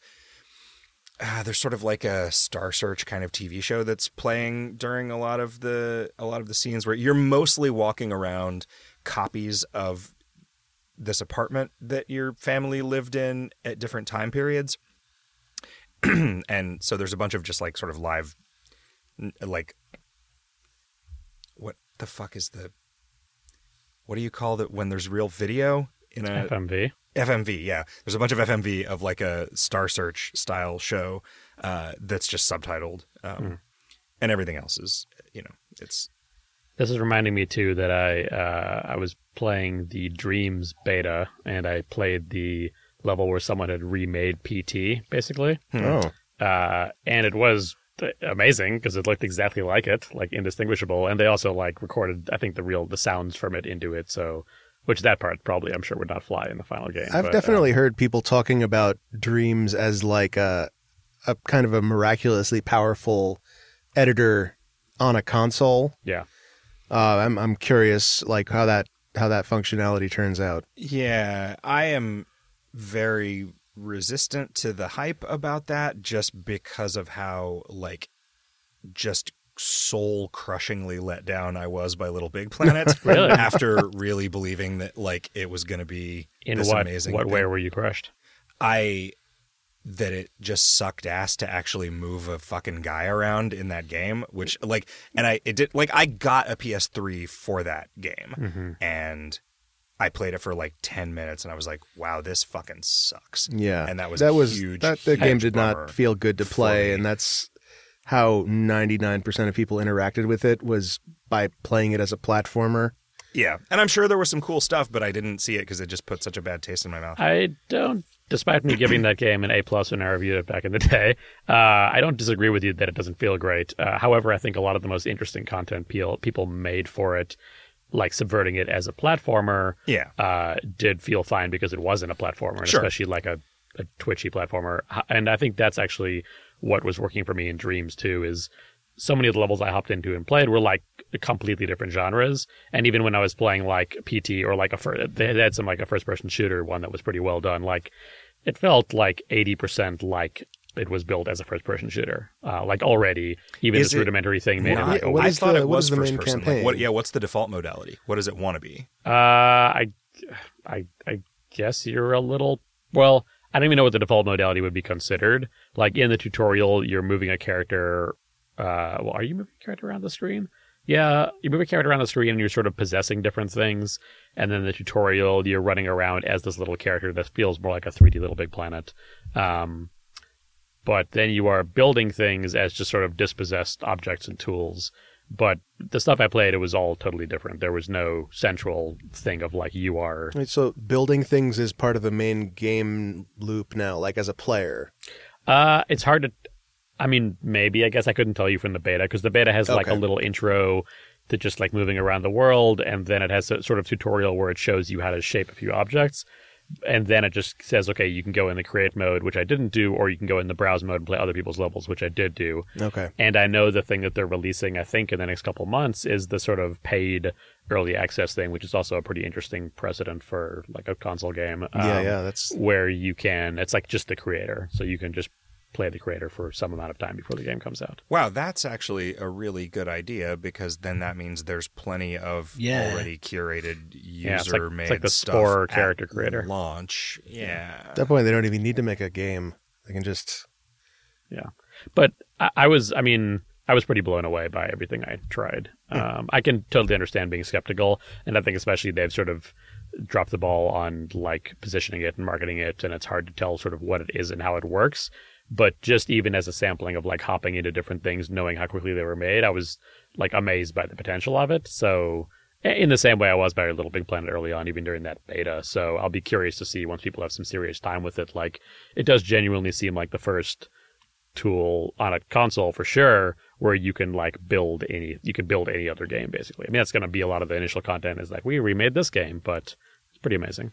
That's cool. I would I would buy it twice if it meant I had a version of the editor that I could use a fucking keyboard and mouse. The the one I actually really want, which they announced for it earlier on, but I think the intent is not to be there at launch, is a VR like version of it, or being able to hmm. play it in VR. Because I think being in VR with like full 3D sculpting tools, that is Yeah. probably like the ideal way Wow. to make things Yeah. Because you're basically like, you know, minority reporting to some extent. I mean, with with things, but like you're, you know, I'm gesticulating Oh, here, and you can Yeah, just and then and then when it when you save it, it's on a little wooden sphere. I like so so there's they announced uh Mario Maker 2 Yeah. for the Switch, which is interesting because uh, Mario Maker relied heavily on the touchscreen and the Wii U, and presumably you they ha- they're going to have to support docked level editing. Um, That's my guess. and I kind of just wish that you you could just plug a mouse into the Switch. Yeah. because I feel like that would just be perfect. It has USB. Yeah, I mean, Yeah, exactly.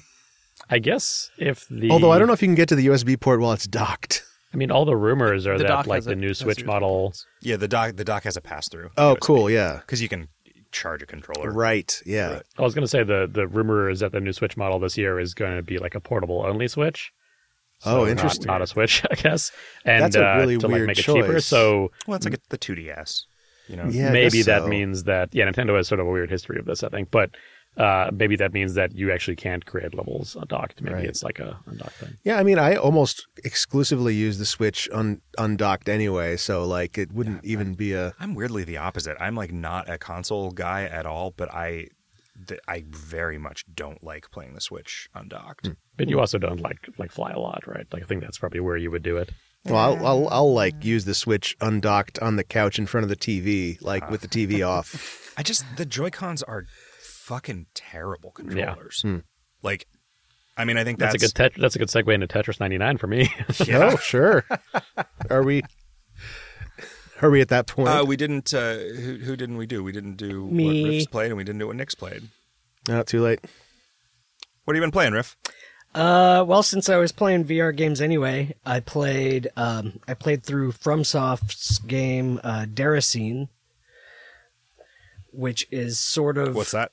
What's that all about? it's sort of like a ghost story where you're the ghost, except uh, instead of being a ghost, you're a fairy. Uh, it, it takes place in like this, uh, I guess, Victorian era, um, either an orphanage or or boarding school. It's it's not clear at the beginning, and I don't want to spoil anything. Um, but uh, there's like these uh, these six little kids who have uh, that that you as this fairy have befriended, and it it it starts out like just sort of, just sort of very slow, just sort of kind of wandering around interacting with these kids. And because it's like it's not like a it's not like a harsh oliver twist thing. These kids aren't particularly sad or anything and the the headmaster isn't evil or anything like that but you're just They kind of hanging out in this orphanage uh doing little little tasks to convince the kids that you exist. And then late then after that doing things like oh the kids want to throw a music recital to welcome you. So help this one kid find what she did with the the the little stick that you hit with the hit a triangle with to make music. And or or or find find the gears that that have fallen out of the music box that they need to to do this performance for you. Uh but but after that after that sort of lead in uh shit takes like a more horror story kind of turn and and things start getting real weird and it becomes real interesting when you hit that point uh but it's a real slow lead in um How long of an experience is it overall? I, you know, I couldn't tell you. It took me, it took me two fairly long ses- sessions to get through it. So I want to say maybe like eight hours ish.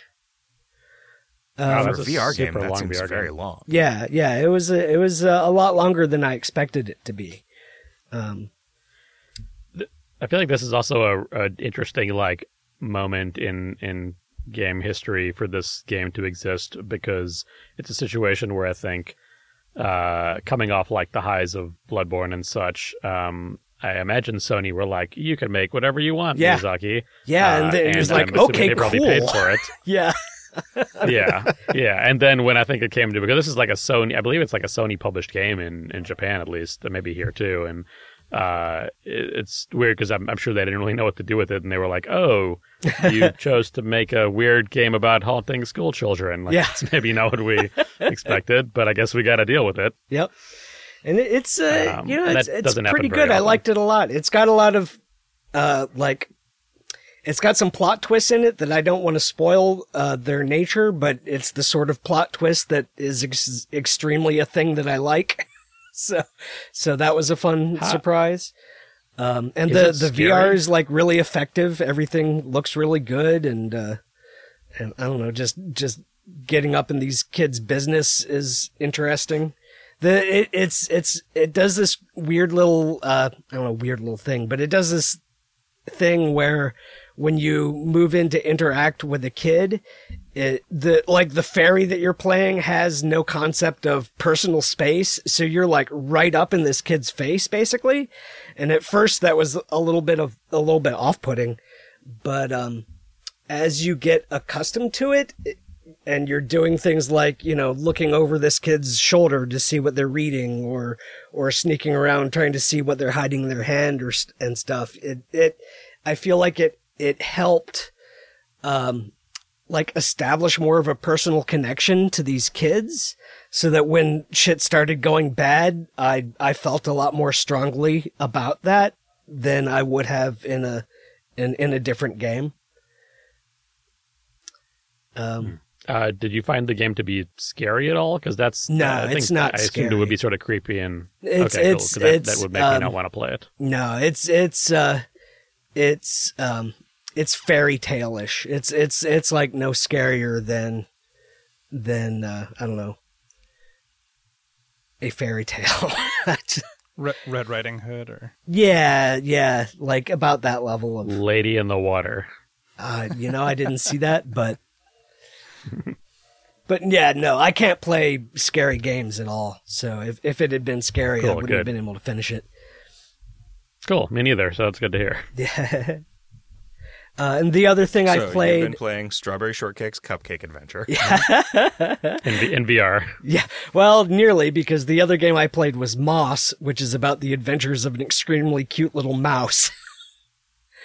um, I think I need to. I need to keep playing more of that game Wait, because is this is this the Holocaust game? no. No, you're, thi- it's- you're thinking God. of Maus by Art Wow, Spiegelman.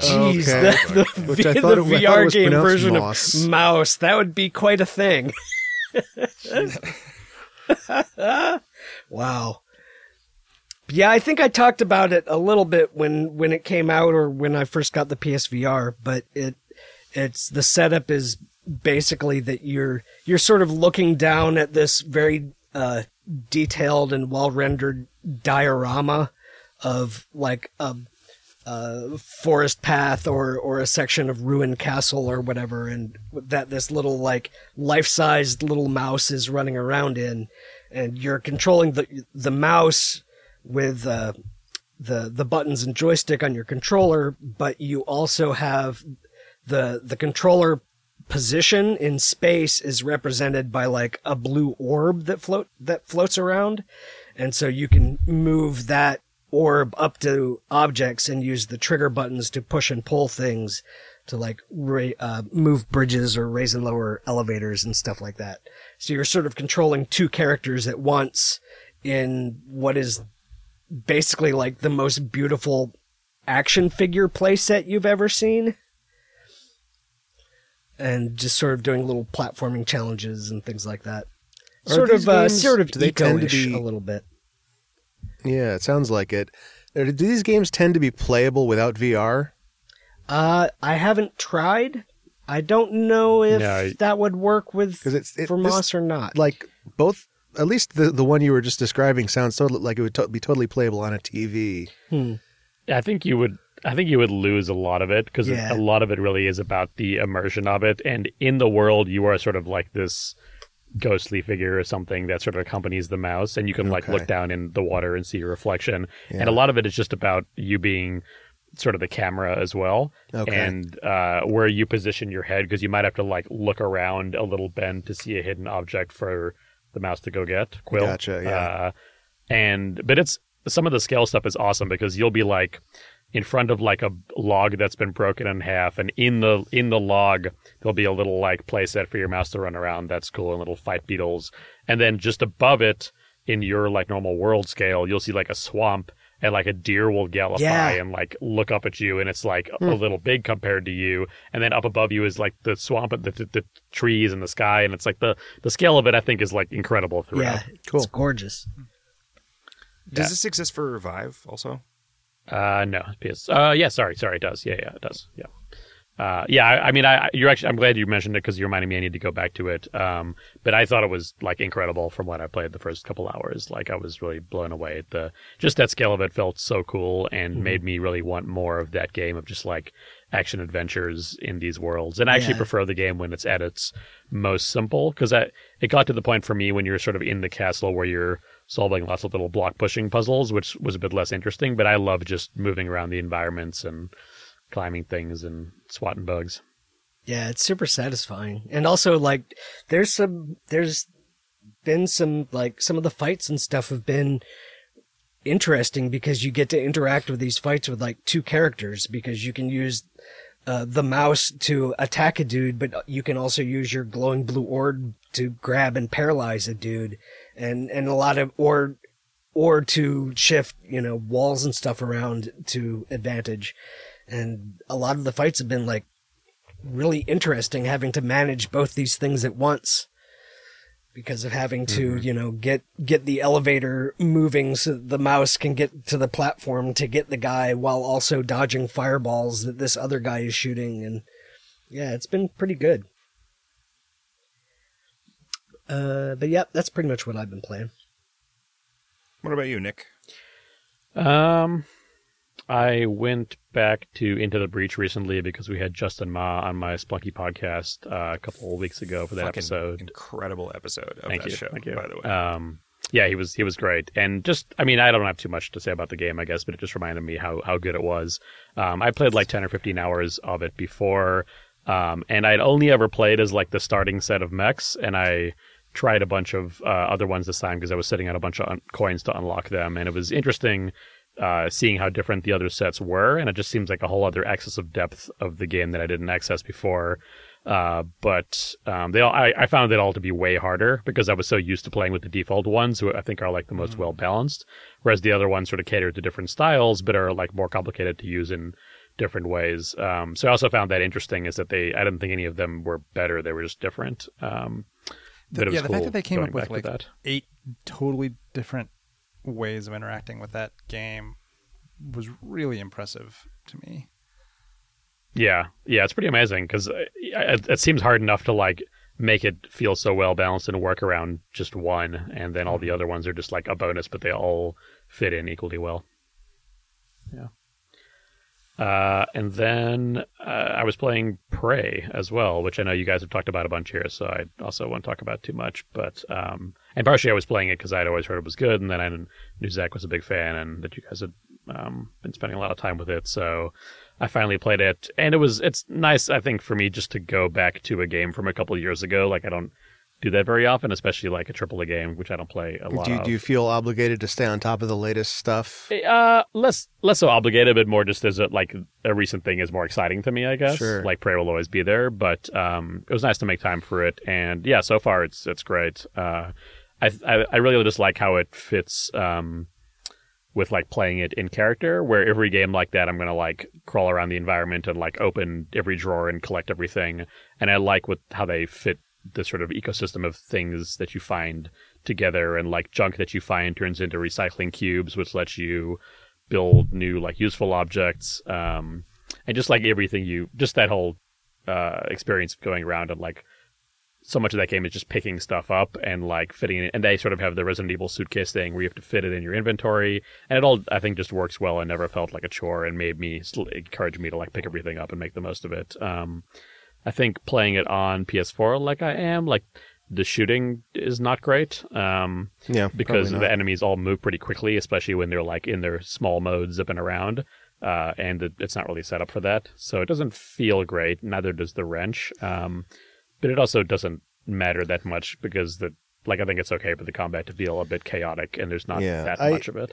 I definitely feel like th- there are a variety of weapons there, and if I had played that game on PC, I probably would have gravitated to a very different set of abilities and weapons, Mm-hmm. just because the mouse is such a different form of input than the gamepad. Like I, on on in the console version, I relied a lot on the um the ability to put the game into slow motion, just because like it basically makes aiming possible. Right. Was that one of the human traits? Like Yeah. combat focus. Or Yeah, I just right. I just unlocked that, but I couldn't figure out how to use it because it doesn't really tell you. Uh, and I finally figured it out, and I haven't used it yet. But that I- seems like it's going to be pretty. That's useful. one of those things that I, I remember how to do it because I kept doing it accidentally by putting the controller down. right. so it's on one of the triggers. One, I guess, one like question for the room I have is, I, think all the, I think it's a well written game, but a lot of it is like finding these emails and logs you're going through, which I I like all of them, but I think I've decided that any game that relies on you like experiencing the history of a place with more than like two, maybe three characters just doesn't work. Like, have you guys ever played a game that has like this ensemble cast whose history you're discovering and actually keeping track of who is who and their relationships and all that? Because I feel like it's impossible. And even in like Tacoma, which which sort of embodies it, or everyone's Gone to the Rapture, like it still didn't work. So I feel like it's just like I like in Prey. I definitely didn't like come away uh, knowing each character. Like There, yeah, there were way too many, and I, I didn't find the Dungeons and Dragons stuff interesting enough to like collect everything, which I think is where a lot of the character What is that development That's happens. that's, there. on, that's only four of them. That's only four of the characters. Oh, you find. uh, Yeah, like uh, you know, you get to those terminals and it's like, here's the 200 crew members or whatever. Oh, and that it's like, thing, yeah. fuck, Right. there's Yeah, backstory there's- for all of these. yeah, This is- like they they Well, all a, a lot of. I think most of them have audio logs. and There's like they a dozen all of that them have, like real emails. personalities, though. It's not that. Yeah, But, but even not- that to me is like several times too many. yeah, I it's guess. way Yeah, too no, many. I- like, I- Tacoma. Tacoma also, you're right. Like I can kind of remember. Yeah, I don't remember shit about the characters in like Tacoma. I remember I remember having a sense of what two of the women were like and all like were, was there more than one man? I don't even remember how many people there were in I Tacoma. think there were like seven or eight, weren't there? I thought there were only like five. Okay, well, I guess I guess we're all agreeing with me then. Yeah, yeah, yeah, yeah. But even Yeah. even that is too many. And even like Yeah. I don't actually remember all the characters from BioShock, even though there were only like four of them that like But at least there you like you see them when they're bosses and stuff. Like you yeah. Yeah. and and they have very distinct environments that they Like, exist in, that are in like Bioshock, like the first level is all about one guy who you fight at the end of it, basically, and that works. like here's the guy's Um, story and then it's done and then here's the next character's story. Right. In in Prey, I like I remember reading everything, which is really unusual for me in any game. um, and enjoying it, and like kind of absorbing it into the zeitgeist, but not really coming away like understanding any like the characters individually. Yeah. because it's just too much. And I agree, What and I still like, like, uh, it, and I still also read everything, but uh, it's.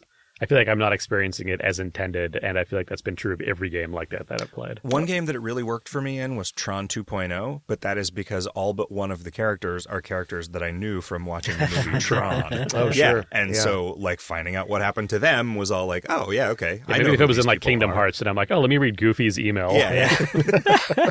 It it worked for me I- I in feel Gone like- Home, which had like four characters, and that was fine. But uh, the number Yeah. of characters Those four in characters are like, Tacoma incredibly distinct, way too though, many right? for me. Say what? What about yeah Deus Gone, Ex? Gone Home is a good example. Yeah. Because Deus Ex, you you interact Deus with the characters individually, but also there's a bunch of like emails and other stuff that you can find if you care. Yeah. But None similarly don't in Deus Ex, I can meet. think I can remember like two characters from it. Like there's like Boss Man, Deus there's, and Ex. there's the helicopter pilot guy, Jock. Uh, uh, we're remembering two different there's characters. Gunther Hermann, and there's Right. Anna, Anna Navarra. Uh huh. Yeah. The fla- the Flatlander woman.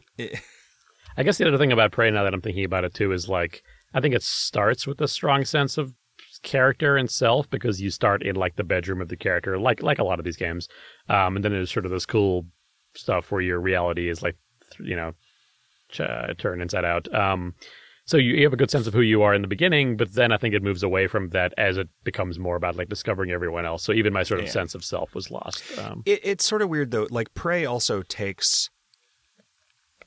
It kind of decides that all right, we're going to introduce a bunch of characters so that we can have collectibles, basically, but they're dead before you got there, right? So there's not any way to meet them. I mean, that's the thing I think about Deus Ex is like the fidelity of that game was low enough that they weren't afraid to have you spend a lot of time. You actually do meet a bunch of people in Prey. Like weirdly enough, like Yeah, like and that was a surprise to me. I expected it to be like the System Shock 2 thing where like everybody's dead and then suddenly like halfway through the game you run into a zone where there's just a bunch of people alive. Mm. yeah. all right, well, that's don't, don't tell me too much. Okay, sorry. So there's a, there's there's like a handful of people that you interact with multiple times, right? There's like the guy that can wind up in your office and stuff, but like Right. like the there are three developed characters that you talk to Yeah. ever, right? Yeah. And those are the ones that I remember. Yep.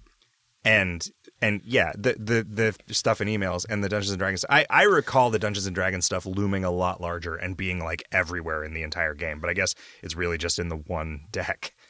Um, I feel Well, like it, it's scattered around, right? Like it's that's the like little puzzle hunt that you you get to go. On. You on. do keep running into it. Yeah.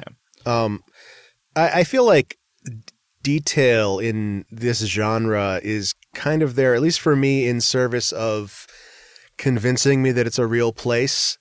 And there has to be enough that I can poke and be convinced.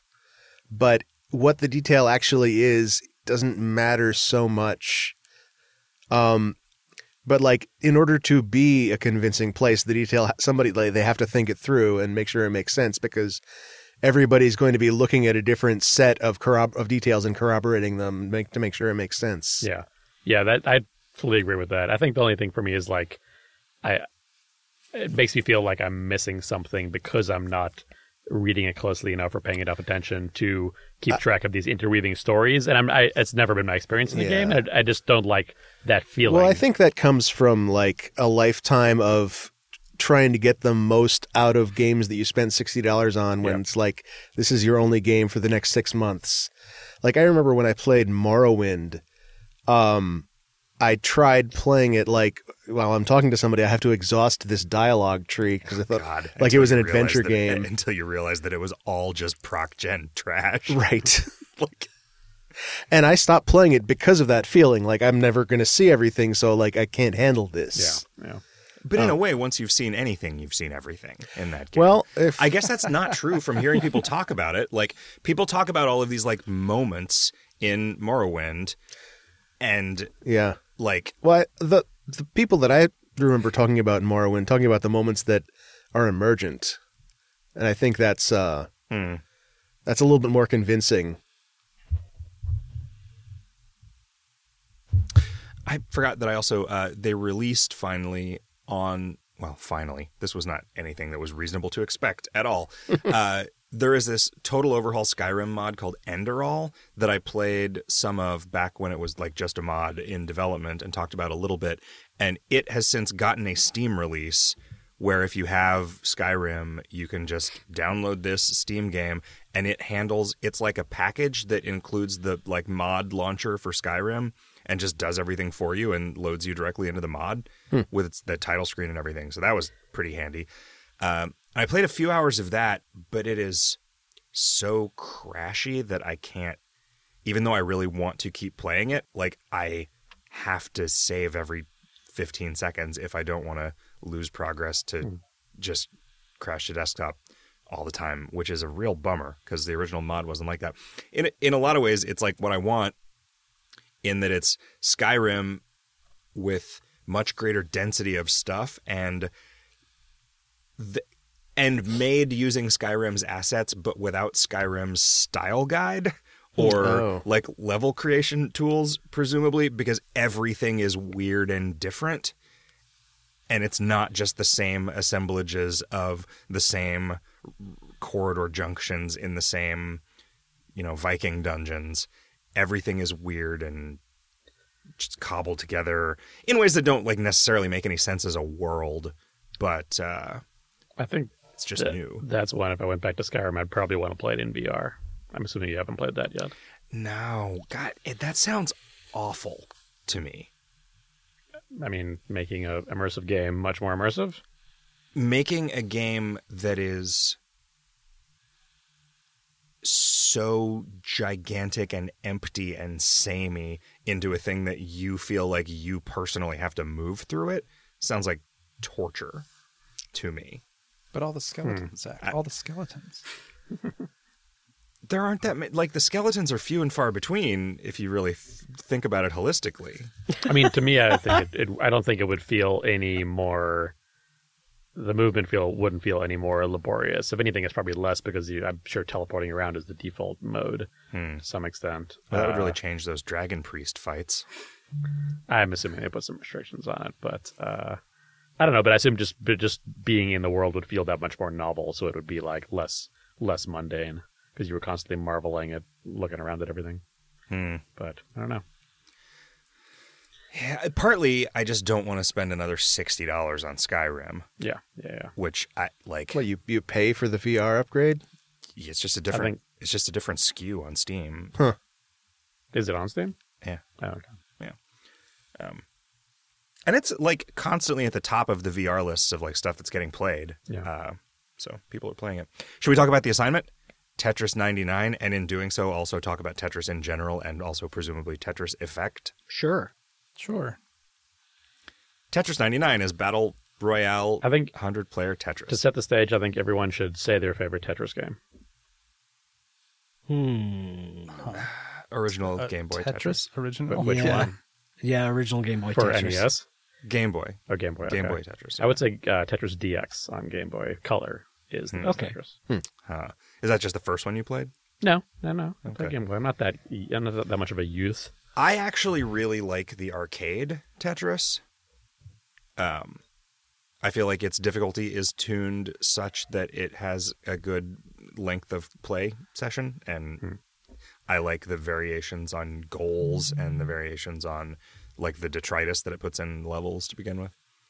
But the original Game Boy Tetris, where you get to watch the space shuttle take off if you beat Yeah. nine five, that's that's the best. I guess Tetris So- Attack might also be the best, but it's not actually a Tetris game. Question: Is are, are T spins a thing that they invented for this game, or were they a thing that existed in other Tetrai that I just never encountered before? They're also in Tetris Effect. They're only in more modern Yeah. ones, right? Like, and I think it was that was a result of that being kind of a glitch in whatever version of Tetris saw a lot of tournament play in the 90s and then became the auto drop also that's a thing that became a part of standard Tetris like years after the fact. And the So. Tetris Effect, uh, Tetris 99 does not explain fucking anything. No. Oh my god! Yeah, it's- at how to play Jesus, it's so the battle royale part. Like, yeah, it's That's Th- this, yeah, your your observation was, I think, spot on. Well, yeah, this was like my my tweet composed in my head that I did not actually put on Twitter, but basically saying like it's it's sort of maddening how compelling this this incredibly like bare bones ugly version of this concept is. Like it's very good considering it's like the worst. Uh, Yeah, it's just the it- cheapest possible yeah, like- MVP And I would just of this argue that like Tetris is such a good game that even shitty Tetris is still great. Right. Like a shitty implementation of Tetris is still pretty good. I I don't Shocking yeah, like as evidenced by like the Game Boy out. and NES versions of Tetris. The Game Boy version of Tetris is fucking great. The, it, it yeah, but is there have been well there was done. like the EA it's a- Tetris from like five years ago that was just like very regular Tetris with nothing special about it, and it looked fine, but it was like it just it, I just didn't like stick with it. So I don't. That's why I don't entirely agree with you because I think if you played a very mundane Tetris, you just wouldn't stick with it at all. Like it has to have Hmm. some spin on it at this point, even though it, the basic game is great. maybe at But this how did they not put any tutorialization in this game at all? It is it was so Yeah. baffling.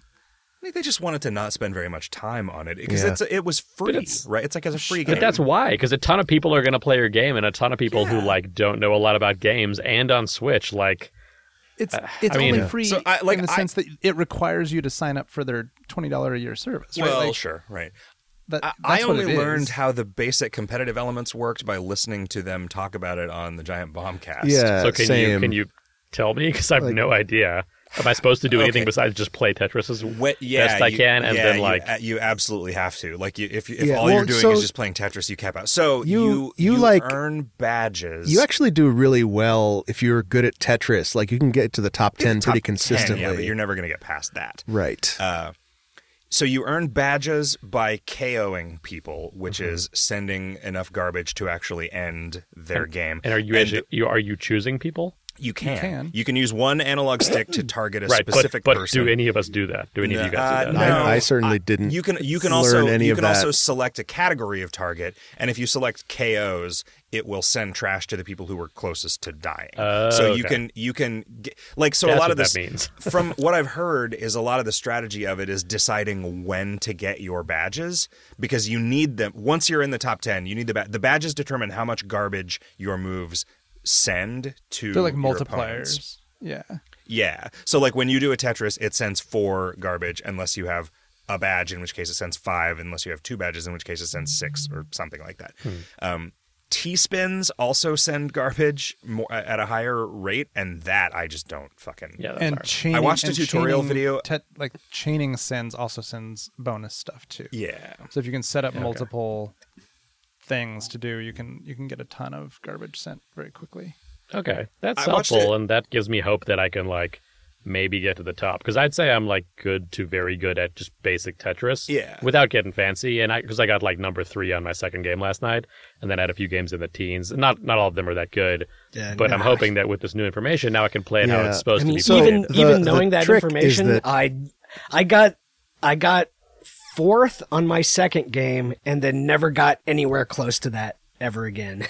right. Right. And I think the trick is that like if you're just concentrating on playing Tetris, then you're going to do okay.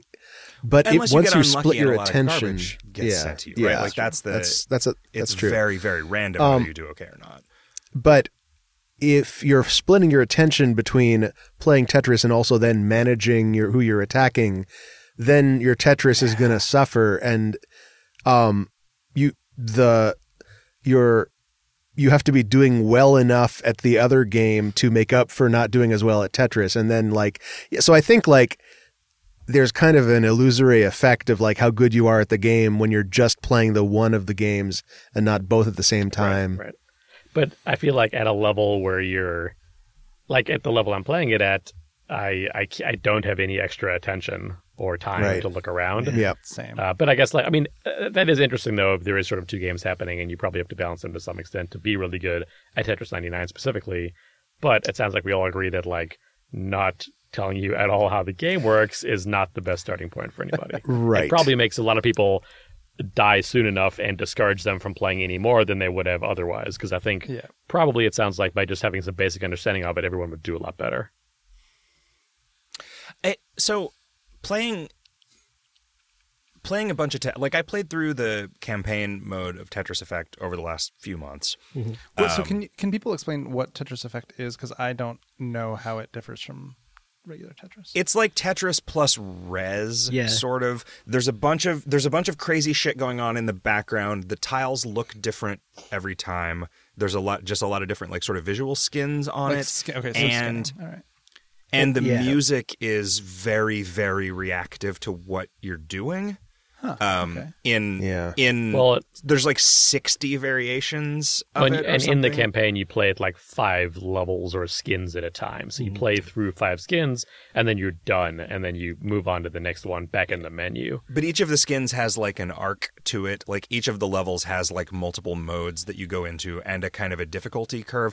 And that there's there's two things that really drove me nuts about Tetris Effect. One is that it's this completely different like modern Tetris is so different than Game Boy Tetris on some fundamental levels that it was really really hard for me to get used to. That's And- interesting because I, I found that the modern Tetris. So the the main differences that I observed are that um, there's the there's the the reserve piece where like if you don't like the piece you're in, you can swap it Yeah.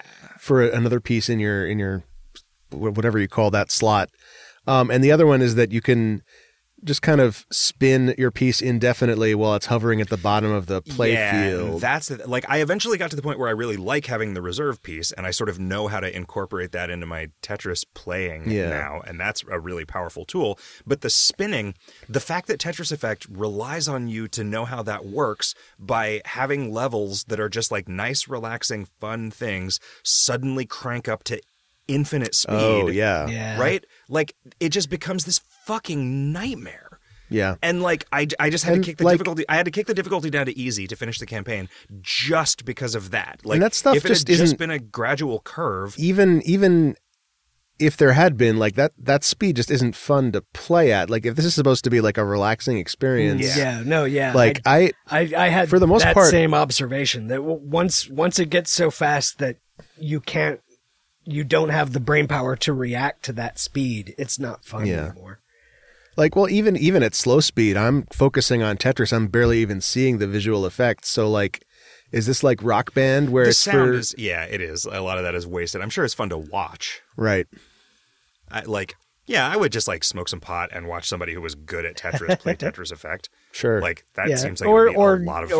or smoke some over right pot and turn on like like instead of playing journey mode, pick a particular board that you liked the visual visuals of and turn it down to easy difficulty and do that for a Yeah, while. just play it on like a if there's like a casual. The other Yeah. the other part of it for for Kevin is like outside of the main campaign, there's Mm-hmm. like the online effect modes, which uh, every weekend I think they have like a set of different challenges, and it has every it has like marathon mode, it has uh, as many lines as you can get in five minutes, it has like puzzle modes, it has a whole ton of stuff.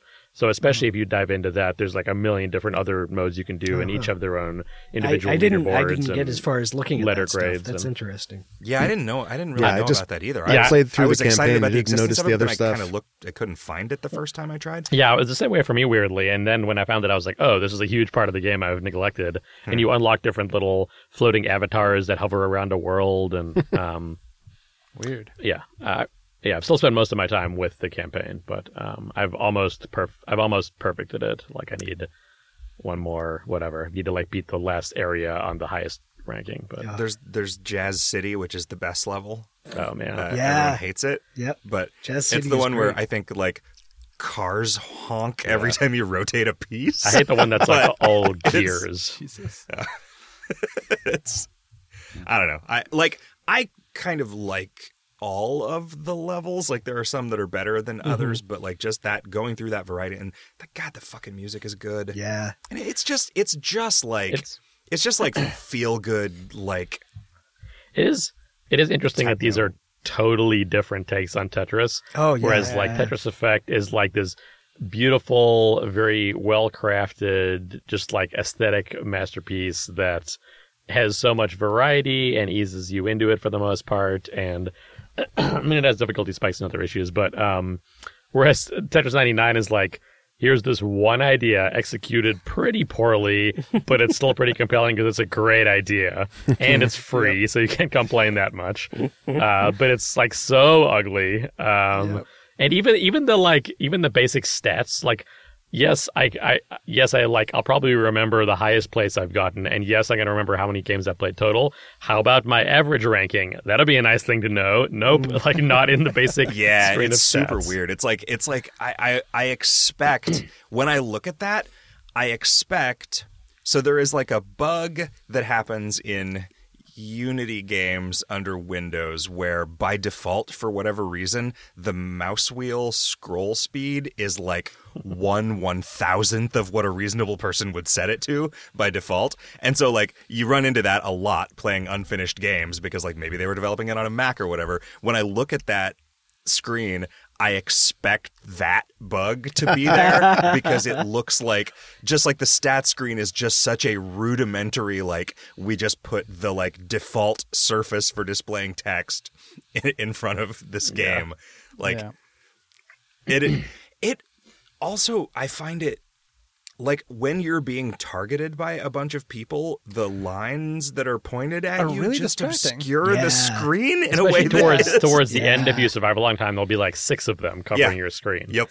The, the other thing that's weird about this, I was thinking like, well, could they just like patch this mode into Tetris Effect? Uh, like legally, could they? I know the Tetris company is pretty pretty picky, probably, but uh, even if they could, though, it just wouldn't work because uh, not that many people are playing it because it's free.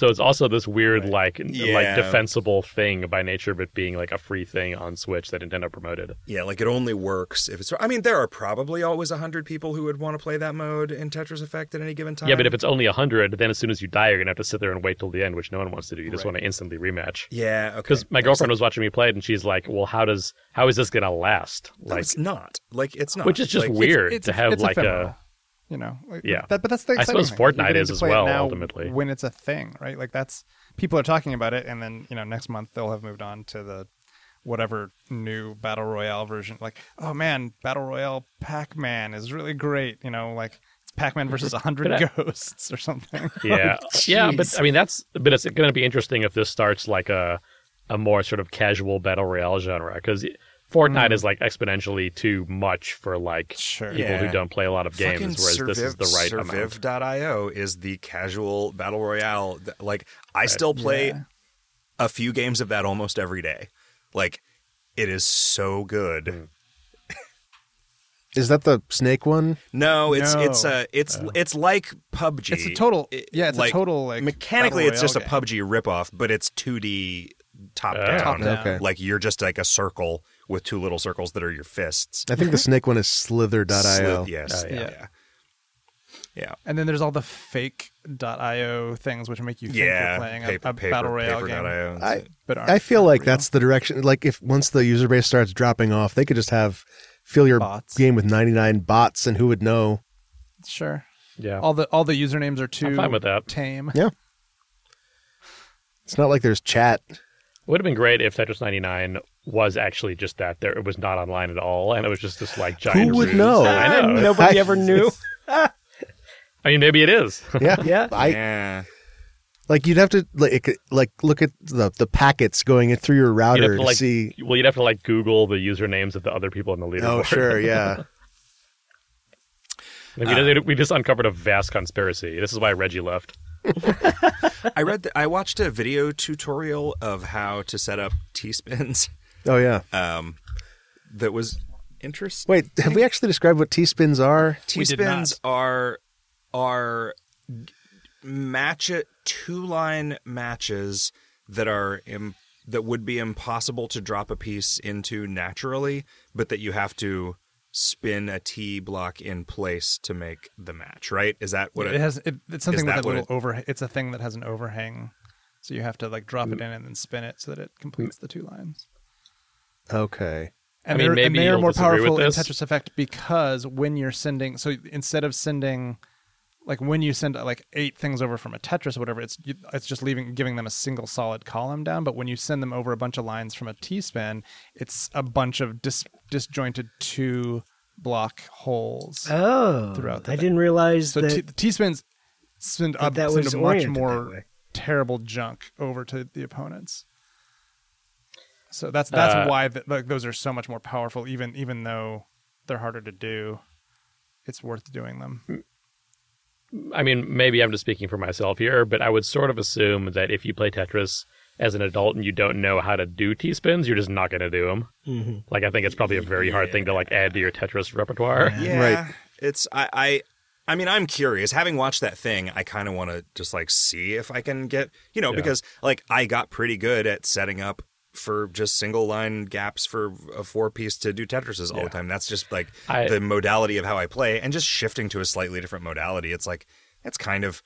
I mean, the way that he described it was like you think of the board as being divided into three sections, like two three width things on the right and two and and the the rest of it on the left. And on the left, you just play normal Tetris, and every time you get a, a square and an L, you do something in the second column, and every time you get another, uh, Whoa. every time you get a S, you do it in the third column, and then every T you T spin with. I don't think I could re- reprogram my brain to that. Well, but it's just a different thing. It's just a different thing you're trying to do, but it's very easy. It's very comprehensible, and it doesn't seem like it would be hard to do. Hmm. Uh, but that's also just like a, a very 101 like thing about it. And Approach so, it. it's- Yeah.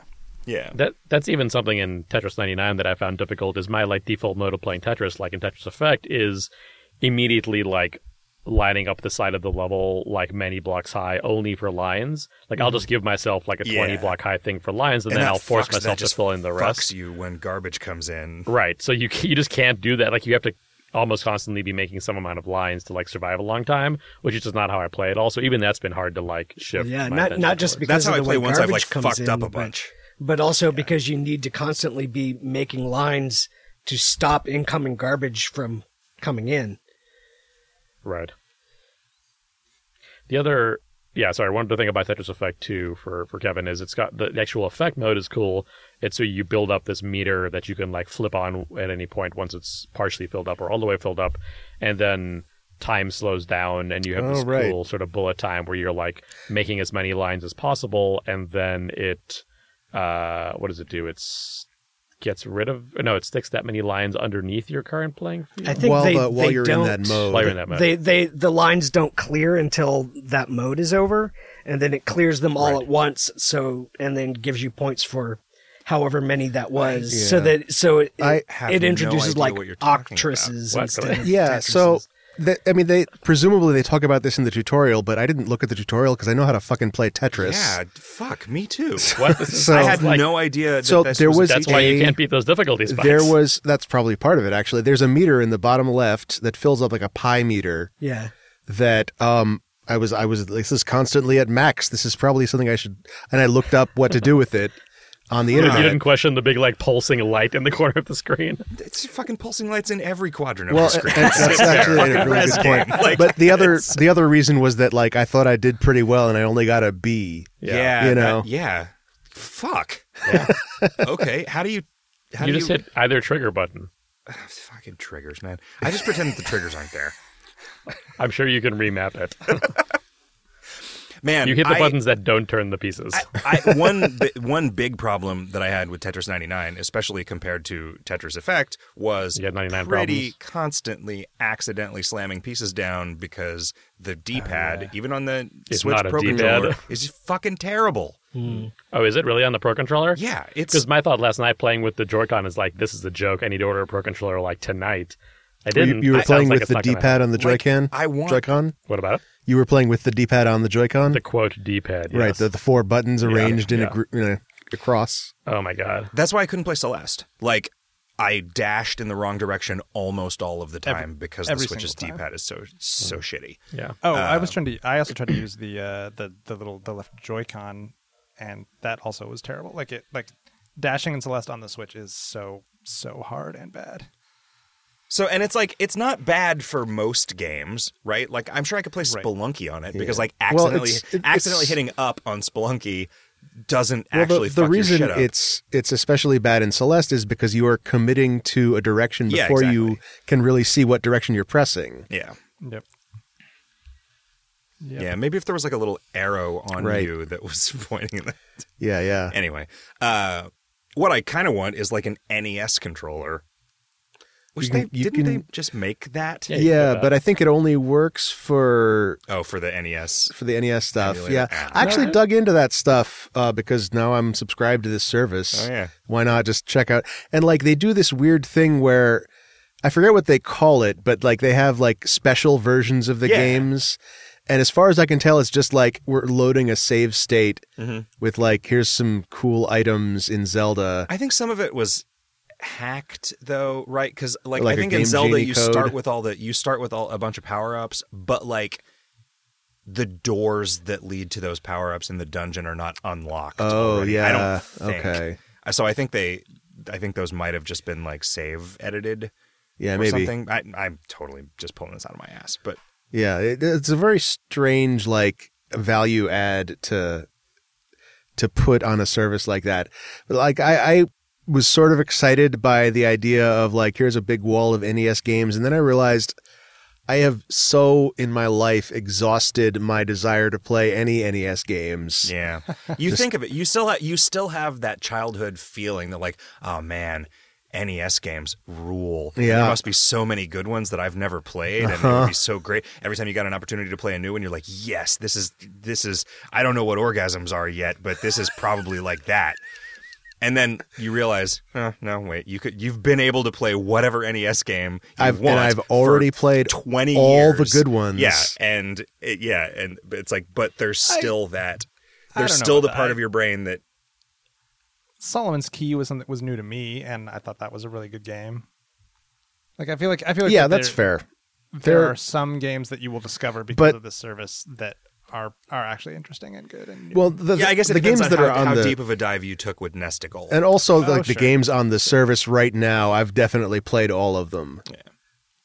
I had I rented Solomon's Key a couple times, so like I had played that as a, and I, I never got to play enough of it that I got bored with it. So it was always a game that I thought I was being really good, and then playing it on an emulator, like having infinite access to it, was like, hmm, oh, okay.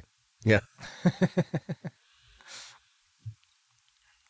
so uh, what are we doing um, for an assignment for next week? I I've, don't I've forgotten remember. what it was called. You're the one who Uh, suggested it. Ape Out. Oh yeah. All right, describe Oh, yeah. the game and then Ape Out. Ape, Uh, ape out. Ape Out, yeah. It's like Hotline Miami, except you're an ape, and the, there's a reactive score that is uh, supposedly very, very, very satisfying. Huh. Um, Scores in like music, a like a not as score in like numbers. points or a score like yes. music. Uh-huh, score like points. Okay. a score like music. Is Points. What I mean. on, Okay. uh, It's very reactive where you music. do things and it gives you a score. Right. Yeah. Yeah, oh, it's crazy. I It's mean- so satisfying. It's so satisfying the way every time you punch a guy, you get hundred points. The number goes up. I've, I've so like this is not really a joke because I've definitely played games where the scoring system is really satisfying. Yeah. Oh, sure.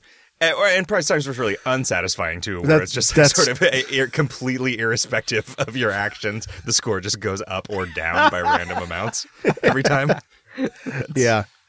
Or even like I, I remember playing a, a game where, and this was like a, a homebrew kind of a deal in like the mid '90s. So like not not a not a very polished game, but a game where like um you most of the actions that you take give you scores like this gives you three points, but then there's one action you can take that gives you like two billion points. Hmm.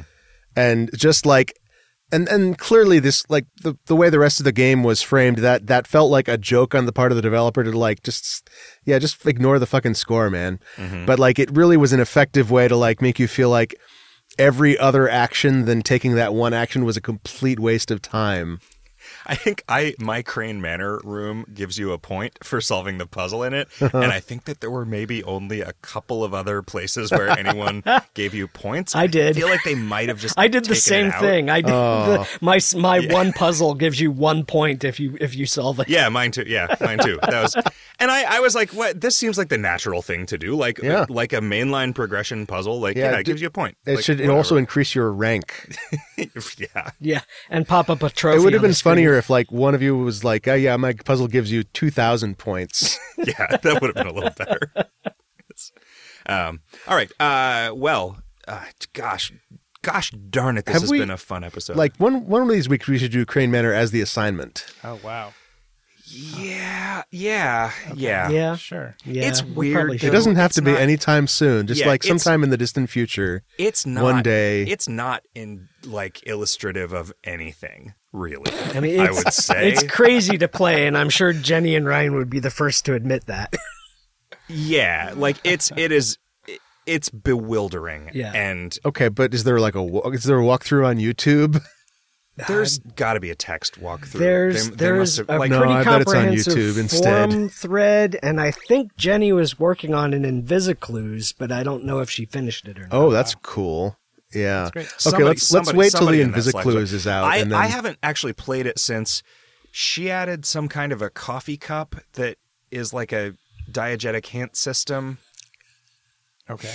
I don't remember exactly how. I don't know how it works because that didn't get patched in until after Okay. I play tested it. Um, is it like you see FK in the coffee and then It the coffee cup tells you whether there's anything for you to accomplish in the current room currently, okay. I weird. think, Okay. which is very useful. Right. Sure.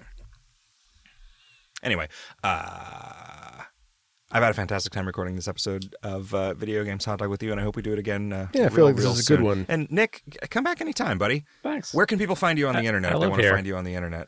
Uh, they can find me at N Suttner, two T, uh, N S U T T N E R, uh, and at the Spelunky Show for the Spelunky podcast that I mentioned, Highly recommend the Spelunky, which is like, mainly a the game Spelunky design show, like, podcast. It's not It really, really about is, yeah. It's Spelunky. it's not really about Spelunky. yeah.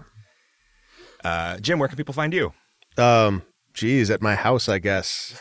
Yeah, just just flip your car a over car, in yeah. front of it, and he'll come out Get your and meet you. attention. right.